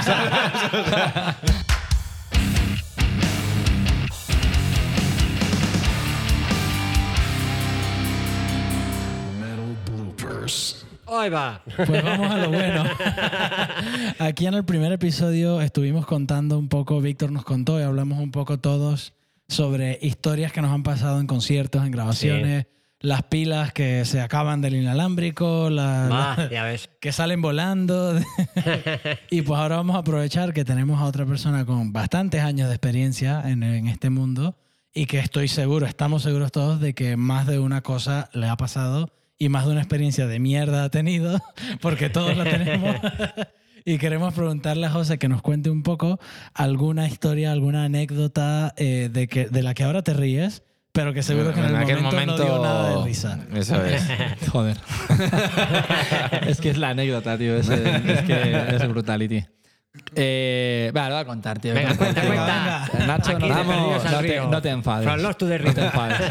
Eh, hace años, con, con la banda original de Arwen, sabéis que éramos ciento y la madre, que éramos la, la Kelly Family en aquel entonces. Pero eh, éramos la Kelly Family porque llevábamos mucho. No llevábamos nada grabado, era todo tocado. Entonces, mucha gente actuando. Eh, en un bolo hicimos un- una gira en el. Aquí, bueno, en el norte, era en. eh, por Galicia, Vigo, eran tres fechas. Eh, San Sebastián, eran tres o cuatro fechas. En una de ellas, concretamente, porque, madre mía. concretamente, concretamente en Galicia, eh, tuvimos mil y un problemas, tío, con la sala. La gente era encantadora y lo que sacó adelante todo era la predisposición a, mira, tenemos esto, pero, pero podemos hacer lo que sea. Entonces, eh, aunque, aunque las condiciones eran jodidas, ayudaba mucho la, la predisposición de- Del personal, del de- personal. sí. Era, Sí. eran encantadores, tío, eran más buena gente que la leche.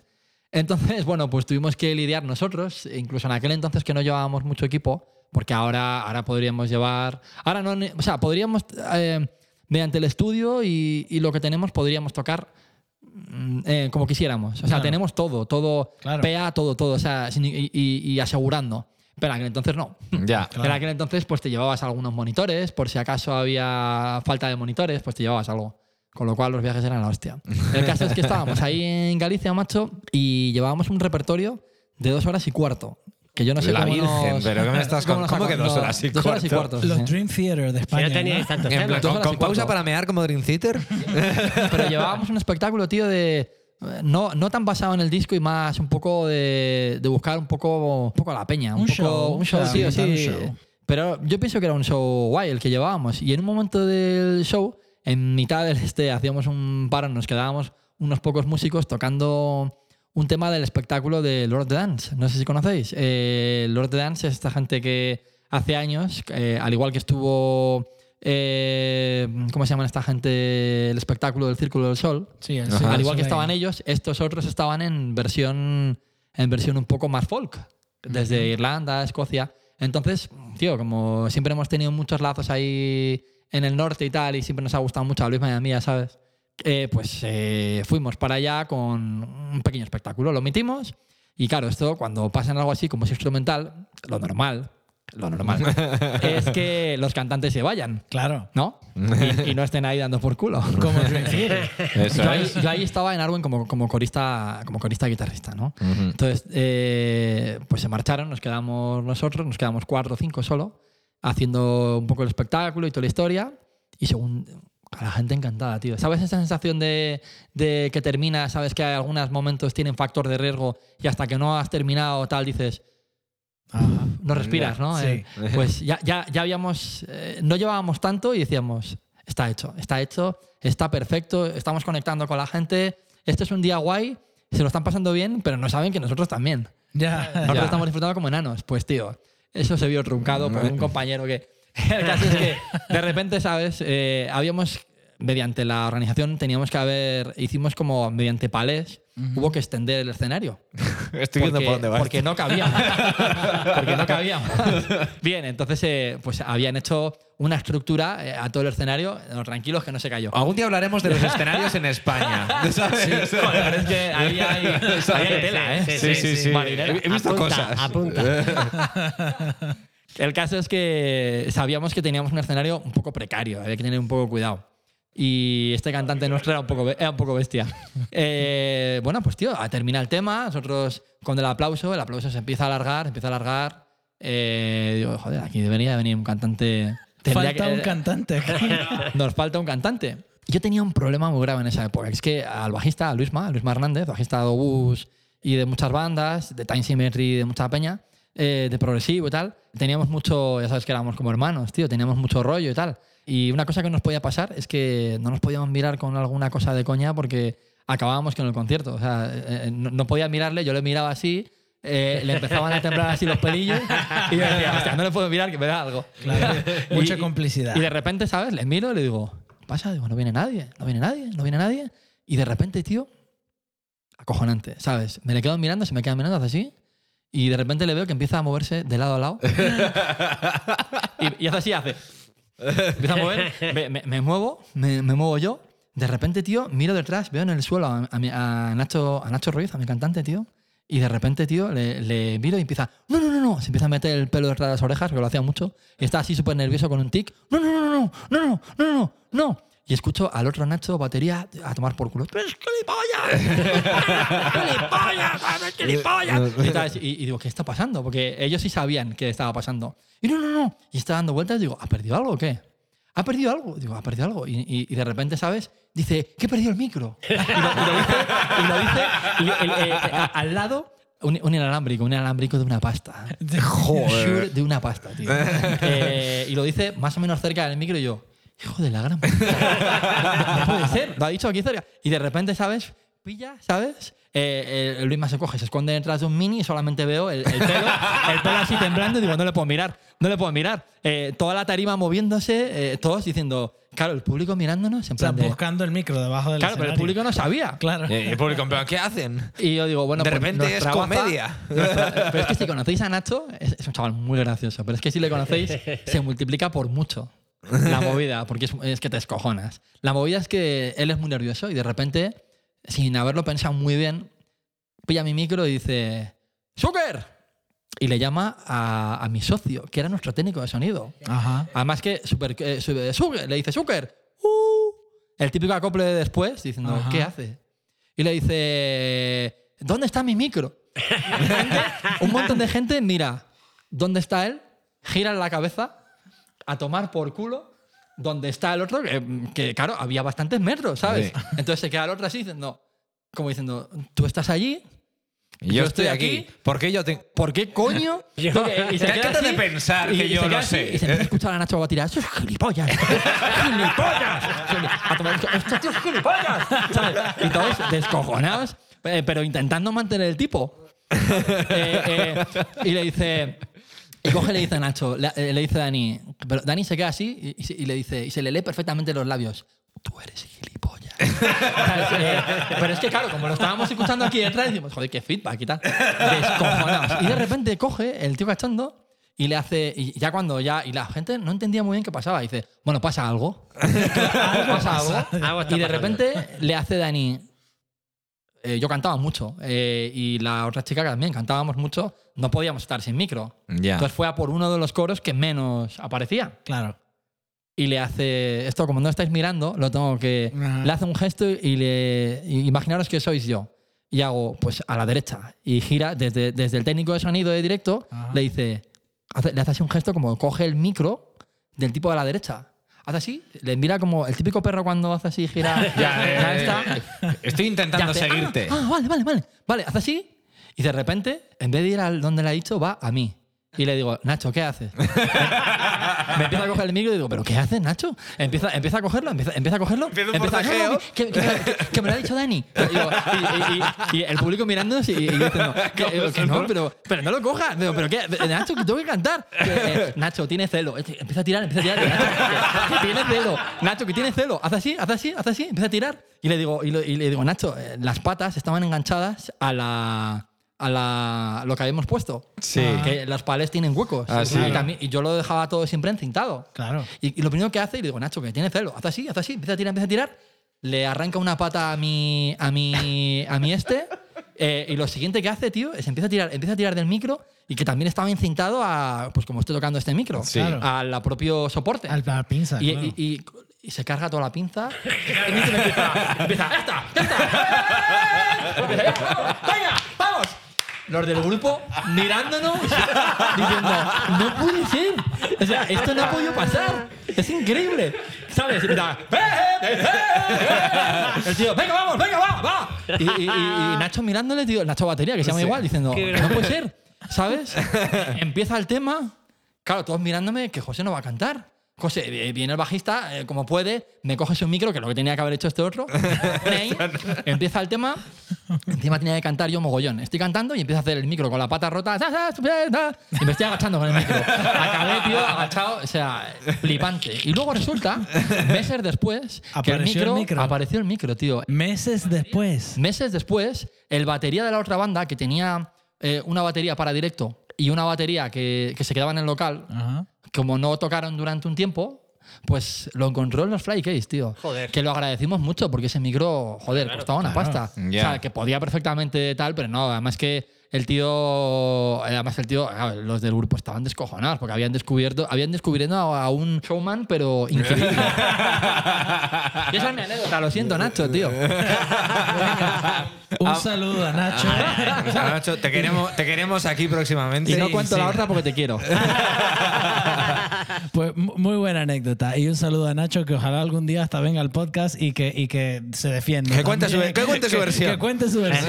Pues era un cabrón, lo quería todo perfecto, nos pegaba y nos tenía atados. La otra anécdota fue de cuando luego Oyer y yo os vimos en Bilbao, puede ser, Sí, ¿no? sí, sí, no, no, no, no, no, no debo. Una, una, una por día. Nada, nosotros tocando aquello todavía no nos conocíamos y estábamos ahí eh, en la sala Bilbo Rock. El Rock, sí. Y, y, claro, hubo un retraso y no sabíamos por qué. Y bueno, luego ya. Hubo de- retraso enorme, créeme. Era de película. el concierto empezó tarde, pero fue muy guapo. Y luego, años después, cuando conocí a José, me enteré de por qué. Pues eso lo dejamos en suspenso. Con, con Evergrey, tocando Con girando con Evergrey, Evergrey. Joder. Y con Ebony que estábamos Sí, también, ellos. Sí, sí. sí. Vaya. Yo creo que hay, un, hay una moraleja aquí en toda la historia, un, un- un pequeño, una pequeña historia aquí de cuando le dicen al técnico a Dani, ¿dónde está mi micrófono? Y el técnico dice, ¿qué coño? O sea, Y ¿por qué a mí voy a qué saber cojones yo? me cuentas, Yo- estoy a yo 30 creo- metros. O sea, Yo creo que esto es algo muy importante porque pasa mucho, porque yo como técnico de directo, y Claro. así es segurísimo que lo ha pasado también, de, De que, hecho, contigo. de que, de que de alguna manera. yo- No, no, no, no. En una prueba de Oriental en Valladolid, Yo no, estaba yo eh. en la mesa y tú me dijiste, amo, ¿dónde está mi micro? Y yo en la mesa diciendo, ¿y yo qué sé? ¿sabes? O sea, Eso no O pasó, sea, que aquí, aquí es cojonado, pero luego, luego en el fondo. Eso es mentira. Yo no me acuerdo, ¿eh? pues, pues eso pasa mucho, que de Era cierta una prueba de manera- sonido, entonces no. de, de cierta manera el técnico a veces es como el árbitro en un partido de fútbol. Primero es el Ah. único que no tiene ni un fan. Porque si lo hace bien, Joder. el grupo es un grupazo. Y si lo hace mal, el técnico es una mierda. Sí, sí. ¿Sabes? Eso, eso es típico. Y que Es así, siempre si pasa algo, si pasa algún problema técnico, el público mira al técnico. Y, y eso me acuerdo que me pasó una vez con Celtiberian, que el guitarra pues pisó por error en su pedalera un cambio de sonido. Que claro, yo escucho que el sonido cambia de distorsión a limpio. O sea, un cambio Sí, que ca- total. cambio, de, cambio de banco a un banco que estaría Claro, a tomar por exacto, culo de exacto. volumen. ¿no? Cambió a otro banco que no tenía nada que ver. Y claro, yo me quedo en plan que aparte el banco cambia de volumen incluso. o sea, hostia, es que eso es lo peor. De repente es- hace boom, Claro, ¿sabes? y yo veo que pasa eso y digo, bueno, pues ya lo arreglará él. Y lo primero que veo es uno del público que se voltea y me mira a mí. Y yo le hago En una plan, seña ¿qué? de, ¿No lo estás "Vete a la oyendo?" mierda, tío. ¿Pero qué? ¿Pero no lo estás oyendo? Yo, ¿Qué cojones ¿Qué quieres que culpa haga? tengo yo de que haya, que haya cambiado el puto sonido? Total, tío, total. Hostia. Pero es verdad lo que dices. Es, el- es injusto, pero es verdad. Eh, Sí, a ver, Sí. Que, que no me quejo, que, No. que- que es lo mejor que hay, pero... Yo, para mí, el- quien tiene un técnico tiene un, un, Un tesoro. Un tesoro, tío. Yo, es una cosa que nuestro técnico era nuestro bajista, con Arwen. Y, y ahora tenemos un, un problemón, porque llevamos un técnico que no nos ha funcionado, tío, bien. Y a- eh, al que pensábamos llevar habitualmente y no nos ha funcionado. Y ahora tenemos un problemón, porque Dani es un técnico genial, eh, buenísimo, tío, y, y- y es una muy mala época Claro. para Ya. buscar un técnico, porque Claro. tengo tantos compañeros de profesión que, joder, tengo algunos compañeros que con 45 años tío, se han puesto a estudiar debido al COVID. Claro. Se han puesto a estudiar, tío, una Otro profesión que tema. no tiene nada que ver. Y es una desgracia que un tío con los huevos negros, tío, que, que- que es un crack, tío, que lo hace tan bien, que, que- que le llama a todo el mundo, tenga que hacer eso, tío. Claro, claro. Bueno, hay que, hay que aclarar para el que nos esté escuchando en el episodio número 30 o 50 en el año 2025, que, que todavía estamos en el 2021 en la época del coronavirus. Eso es. Para que nos escuche desde el futuro, eh, todo este tema viene de que, de, de que no hay conciertos y llevamos más de un año. Idea. Eso es. un año sin. La- las drogas me tienen... no, es por el corona. Es por el coronavirus, exacto. Bueno, po- poquito a poquito ya parece que empieza a verse un poco. No es lo mismo que antes, pero ya Sí. empieza a haber un cierto movimiento. Va- va- hay un progreso, yo creo. ¿Sabéis qué pasa? Que lo que me tiene mosqueado respecto a lo que dices, que me da miedo que el efecto sea el del año pasado. Es decir, que a medida que Ya. avanzaba el verano, A mí también me da Me da bastante miedo, miedo. tío, y ahora estamos a poco antes de, de Semana Santa y estoy tengo miedo de que vuelva a pasar como en. Por ejemplo, yo antes de Navidades tenía una percepción de. Joder, parece que la cosa mejora. Ya. Igual con un poco de suerte, el verano parece que se puede salvar. Bueno, no salvar. En plan, algo puede haber en verano que esté guay y que, a ver, no va a ser la hostia, pero nos permita trabajar a todos un poco Claro. y, y esté guay. Luego llegó la Navidad, todo el mundo dijo, ¡guau! ¡Es Navidad! Y Joder. todo el mundo se Bueno. arrancó la camiseta Sí, y, sí. y dijeron, abracémonos, ¿sabes? Retoza, retocemos unos La encima de es otros. que el verano pasado no y había luego de vacunas. repente, eh, eh, Sí, el eso 7 es de verdad. enero, pa- eh, de repente todos, no sé qué ha podido pasar, Ya, ¿sabes? O ya. sea, todos riéndose. Y de repente, ¿Quién el, ha sido? el ¿Quién ha índice de salido? contagios ha subido un mil por cien. No Oh, sé qué puede haber ¿y pasado. Y yo, estaba, y yo estaba en plan, si es que sois gilipollas, ¿sabes? O sea, y ahora... Ya, Si es que eres gilipollas. Sí, Pues eso lo tenía. eso es. Como decía Gilipollas, Nacho. gilipollas. Dice, a ver, no soy sociólogo y no soy epidemiólogo, pero vaya. O sea, y, y ahora llega la Semana Santa y tengo miedo de que vuelva a pasar algo parecido. Sí. Yo creo que no tiene que ser igual que el año pasado porque bueno, ahora tenemos las vacunas y poco a La poco se va vacuna, inmunizando más gente. Entonces, bueno, a ver, puede empeorar ligeramente la cosa, pero no a niveles Bueno, ya de las bueno, pero olas. lo bueno No, es que no. esto nos lo va a decir la, esto nos lo va a decir la gente del futuro que nos está escuchando Ah, ahora claro. en el Ya, 2025. Buah, vamos a parecer normales porque es lo, lo que siempre pasa cuando coges y hablas de y hablas que- de a posteriori cuando la gente oye pues yo que sé una grabación en 1931 de un programa de radio y dicen Buah, pues la situación diplomática con Alemania es la hostia, ¿sabes? O sea, pues Eso, y de eso. repente dices, Buah, el resultado sorprenderá y dices, "Buah, dirán, qué majo, dirán". qué, qué monos, ¿sabes? Nos Pues en ese plan. Pues bueno, vamos a ir a la siguiente sección para terminar. ¿Qué hay por ahí? Pues esto es un poco ¿Qué, qué, distinto. qué? ¿Qué hay por ahí? ¿Qué hay por ahí? Pero por ahí? no vamos a hacer lo que hemos hecho en los otros episodios de hablar sobre temas que han salido de bandas nacionales o internacionales. Aquí vamos a ir directo a seguir sacándole un poco de provecho al invitado que tenemos, porque no va a estar aquí siempre. Y no porque se vaya a morir ni nada, sino porque no va a estar aquí siempre. ¿Hay cerveza? No, Por supuesto. Siempre acabamos trayendo cerveza, todos, ¿sabes? O sea, en plan, no hablamos este tema y de repente cada uno aparece con, se- con un pack de, de ocho cervezas. Yo pensé que esta semana me tocaba a mí, pero resulta que nos tocaba a todos. A ver, yo sé, a ver, Si vuelvo otra vez, tengo que invitaros yo. Esto, esto no puede ser. Próximamente se puede hacer un, un Tracklab podcast, José Garrido, episodio 2. Por supuesto. Yo, yo- yo estaré, yo estaré encantado porque lo estoy Claro, pasando muy bien. Lo que, Estamos lo pasando que muy es- bien. Estoy dando la chapa, pero bueno. No, no, no. no, hombre. Eso lo espero, interesante. No, seguro que la secuela la haremos tarde o temprano. Se ¿eh? comparte. Tráete la segunda anécdota. Queremos saber qué pasó en Bilbo Rock. Pues vamos a hablar un poco sobre los trabajos que ha hecho José y vamos a escuchar, aprovechar que esto siempre lo hacemos en el podcast, pero ahora con una banda en la que ha trabajado José. Y vamos a ponerlo, a escuchar, a analizar un poco y mientras José nos cuenta un poco sobre este tema, sobre esta grabación. Eh, José, cuéntanos un poco sobre el tema que tú decidiste que íbamos a, a poner, un tema que tú produjiste de una banda que se llama Sinaya. Ah, bueno, mira, Sinaya es una, es una banda de Madrid, eh, un poco a medias, porque tienen gente, tienen gente como Iván, ex- esquizo, batería de esquizo, eh, Javier Jiménez, guitarra de, ex guitarra de Boniark, de Censurados, eh, Rodrigo también de Censurados, eh, Valen Domínguez de una banda de Valladolid llamada Presidio. Y bueno, creo que estaba alguien que estaba en Aveas Corpus, sí, bueno, no. Es una banda que se juntó, de hecho, hay una anécdota porque los, los presentamos nosotros al cantante y tal. Por alguna razón dijimos, mira, tío, tu rollo creo que casa perfectamente. Somos muy celestinos, mi compañero y yo.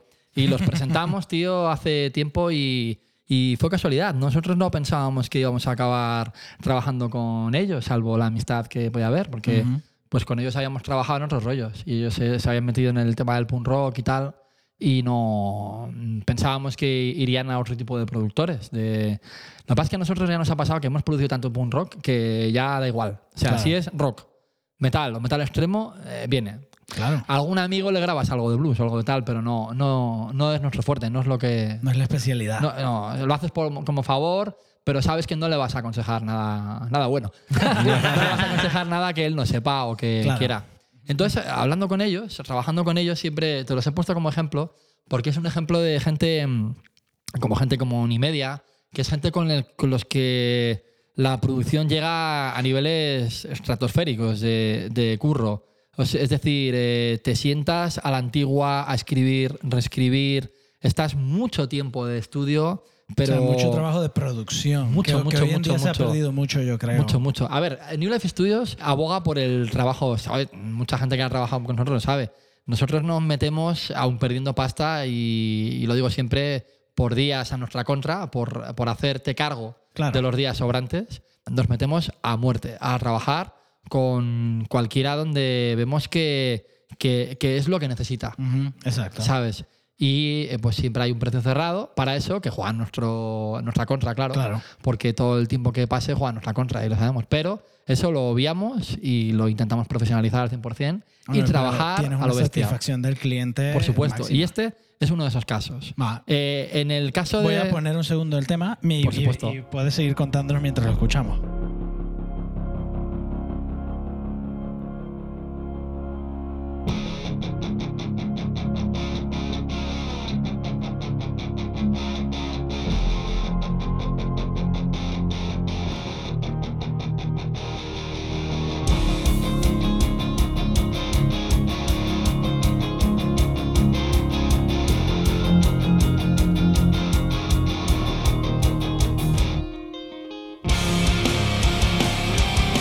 Pues cómo suena para ser punk rock.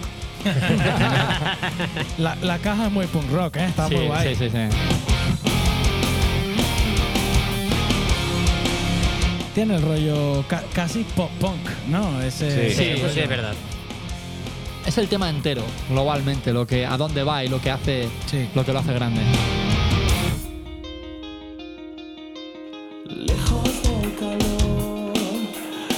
Casi hasta Paramore, ¿eh? Y no lo digo de mala manera, soy muy fan de Paramore.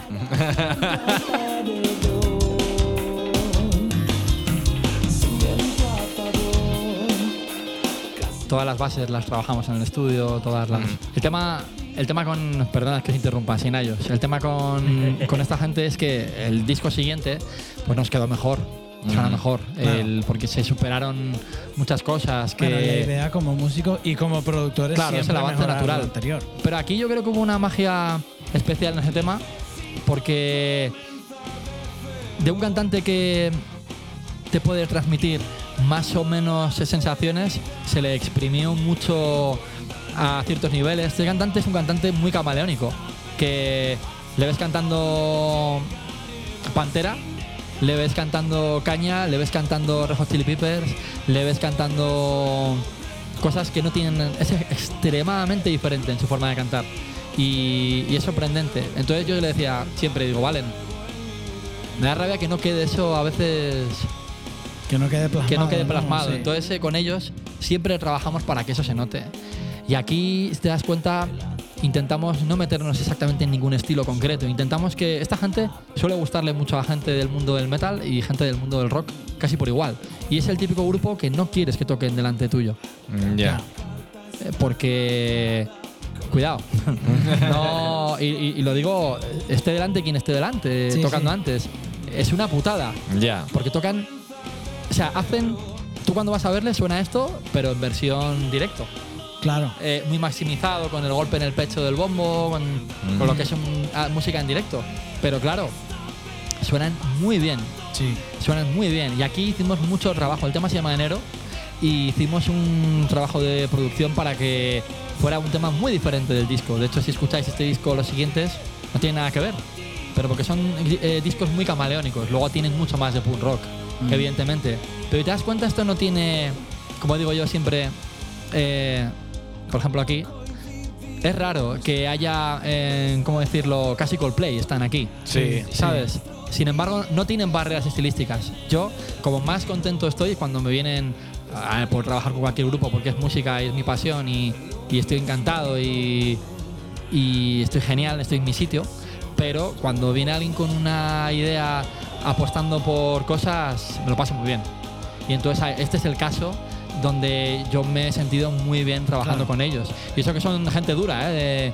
de, de que gente que protege lo suyo, pero aún así da igual, son muy coherentes. Tenemos suerte en nuestro estudio Sí, siempre. sí, bueno, yo, yo creo que seguro que te pasa como, como productor, mientras más te limita una banda que viene, Sí. eh, más, o sea, más te limita a ti como productor poder eh, ayudar a aportar. Mucho. Porque cuando ya la banda Mucho. viene con un estilo y un rollo muy cerrado, que muchas bandas son así, Sí, y es genial, como tú dices, pero tu, tu aporte como productor es menos, te limita un poco. Yo hay bandas que a veces se enfadan conmigo, pero desde el cariño, pero hemos trabajado con Obus, varios discos de Obus, de Saratoga, pero yo no les quiero producir, tío.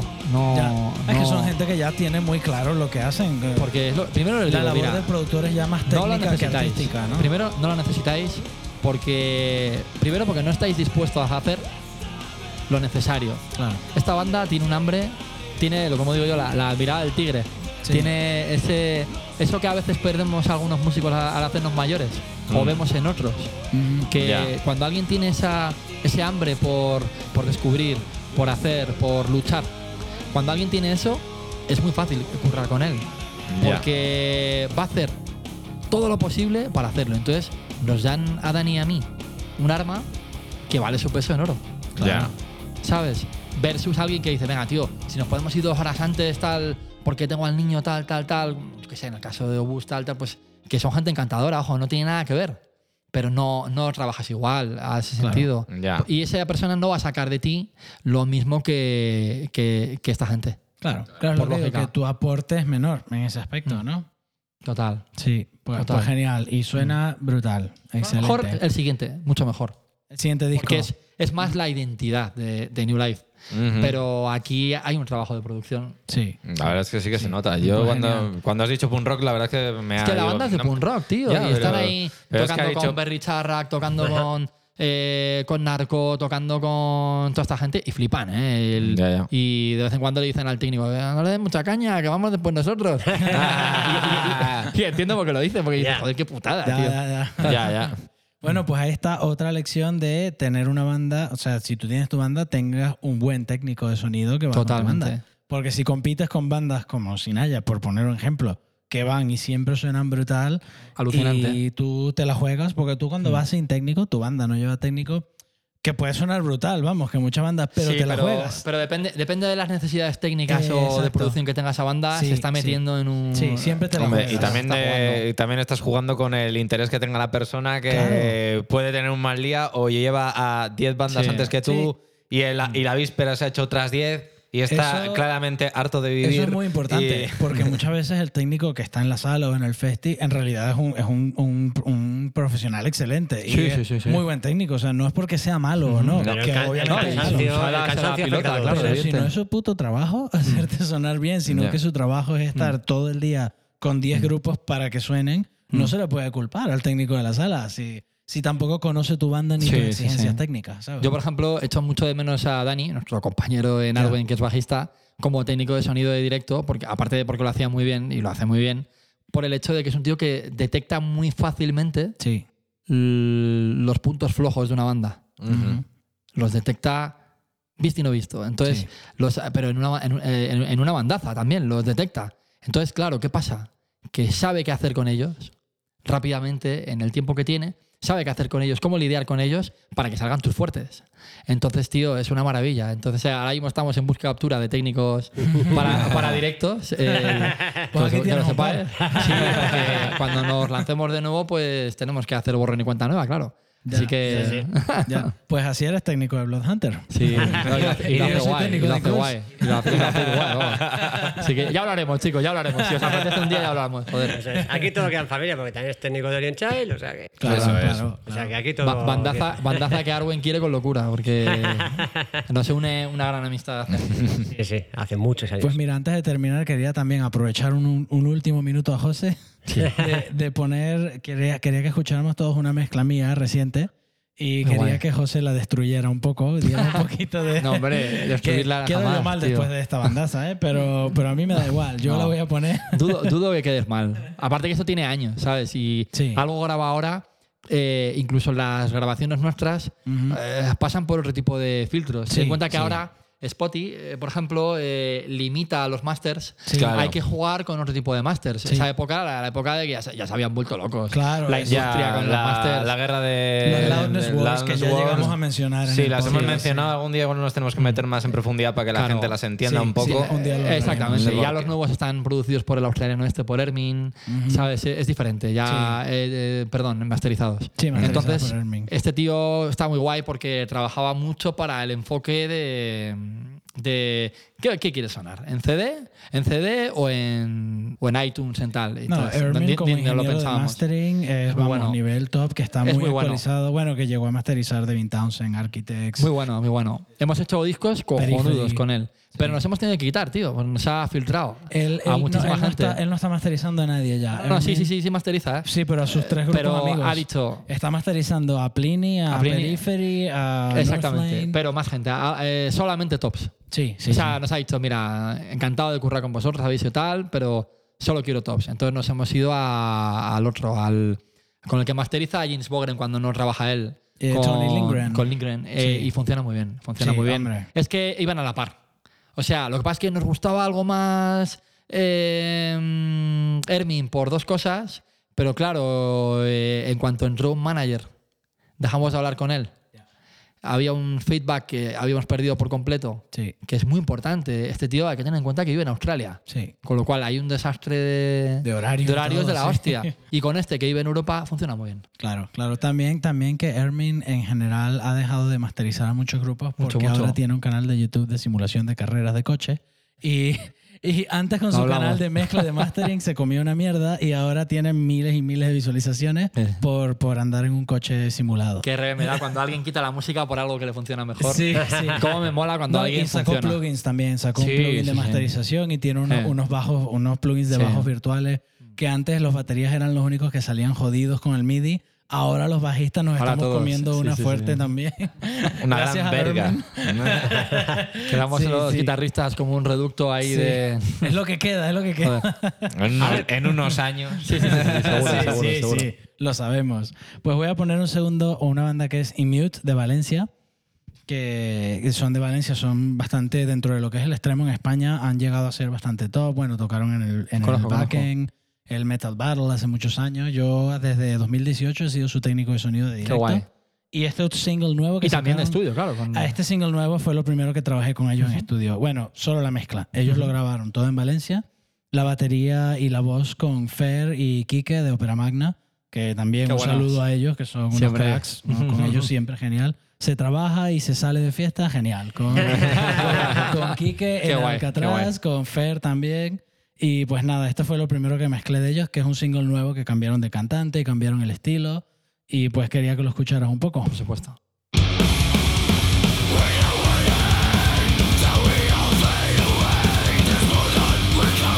Un rollo muy Architects, mucha influencia de ese estilo. Se nota que hemos empezado a hacer cajas, a trabajar cajas todos, ¿verdad? Ya. Ahora nos ha pasado.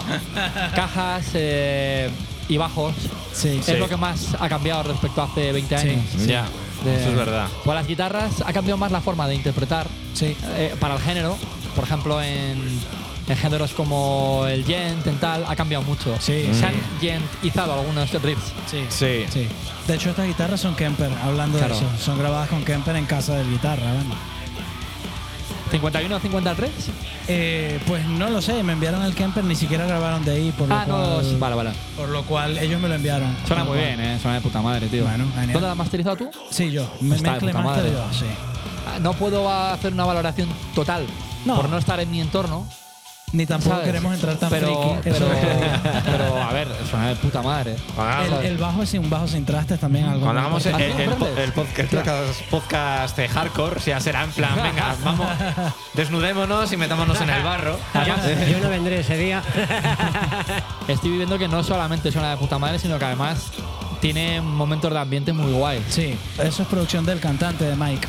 Las reverbs son muy bonitas. La Sí. reverb también Devin Townsend nos ha dejado ahí Sí. con lo que pensar. ¿no? Sí, sí, sí. Sí, sí. Ahí los efectos de guitarra y todo son más que nada eh, producción de Mike, el cantante que compuso el tema, que, que preparó todo y muchos de estos efectos de... Hay varias capas de guitarra y tal, eso lo sacaron ellos con Kemper, con diversos... eh, todo casero, o sea, la batería y la voz la grabaron en el estudio de, de Fer y Kike de Opera Magna y guitarra y bajo, pues ellos casero y pues luego mezclado yo en mi casa también.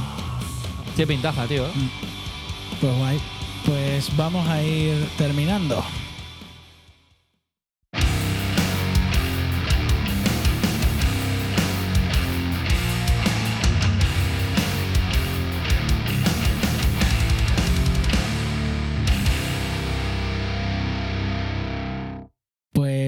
Estamos. ¿eh? Sí, hoy, hemos, hoy nos hemos extendido más que otros Sí, días, sí, pero, pero a ver, merecía la pena, ha sido eso. muy Lo interesante. siento. No, No, se me no, escapa. no. Para nada. Ha sido, ha sido un placer, la verdad. José, placer ha sido mío. pero es normal, cuando estamos solos es una hora de nosotros tres diciendo Nos tonterías. vemos mucho, nos conocemos bastante. Es que no tenemos nada de que hablar. Cuando viene alguien es como, por favor, cuéntanos tu vida. Yo me alegro mucho que no me hayas hecho la típica entrevista de marcas. ¿Qué usas para esto? ¿Qué usas para esto? No, eso- Porque eso hay ya- veces que la peña se aburre. eh, Eso, hone- eso, honestamente. exacto. Yo, creo, yo creo que es más una conversación. Primero, Sí. nosotros ninguno de los tres somos periodistas ni intentamos Claro. serlo. No, no, Somos músicos, somos técnicos, como tú, productores, y lo que queremos es conversar un poco, Joder, eh, nota un intercambiar montón. un poco ideas, opiniones.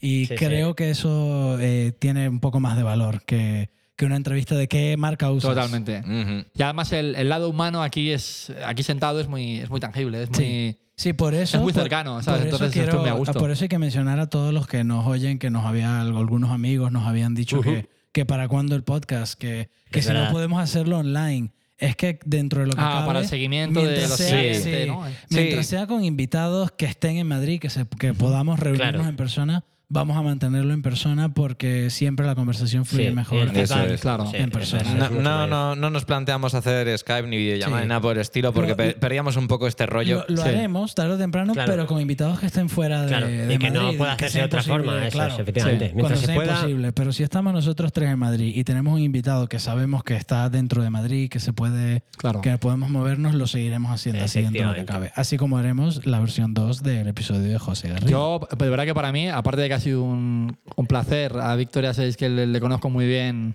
aquí, y, pero personalmente ha sido un placerazo. La que apaga Claro la que mano. sí, ha sido un placerazo currar con vosotros hoy y hacer un poquito de esto, porque lo primero por lo que os dije antes a micro cerrado, me parece ese tipo de salidas me parecen la hostia y muy necesarias. porque no tenemos eh, toda la quinta nuestra, consumidores de rock, de metal, no tenemos canales específicos Sí. de esto en español tan no censurados, tan, tan así. Entonces, yo os deseo toda la suerte del mundo. Aparte, Muchas aparte gracias. porque Gracias. lo hacéis de puta madre, tanto en vuestros curros como en esto que estáis haciendo. eh, toda la suerte del mundo, chicos, de verdad. Muchas gracias, José. joder, José. Un placer. Ahora seguro bueno, que vuelves. Yo, si queréis, yo estoy encantado. Yo, Pero traes tú las birras. las birras. por supuesto. A, a Leia le has gustado, así que vuelves. Conozco a tu padre, Leia. Para terminar, vamos a poner un tema del grupo de, de José, porque el que lleva dos horas escuchándonos y hablando de Arwen y todas las historias y no ha escuchado Arwen, pues lo va a escuchar Claro, ahora. eso es. Así que vamos a poner un tema de Arwen de su último disco del año 2018, me parece. Es, es 2019, lo que pasa es que lo sacamos el 20. ¿Sabes? Es 2019. Vale, en Navidad, un regalo de Sí, Navidad. fue un regalo de Navidad, en toda regla. Vale, pues vamos a, a- a poner un tema de Arwen que se llama Torn from Home. Venga, hasta luego. Hasta luego. Hasta luego, chicos. 何?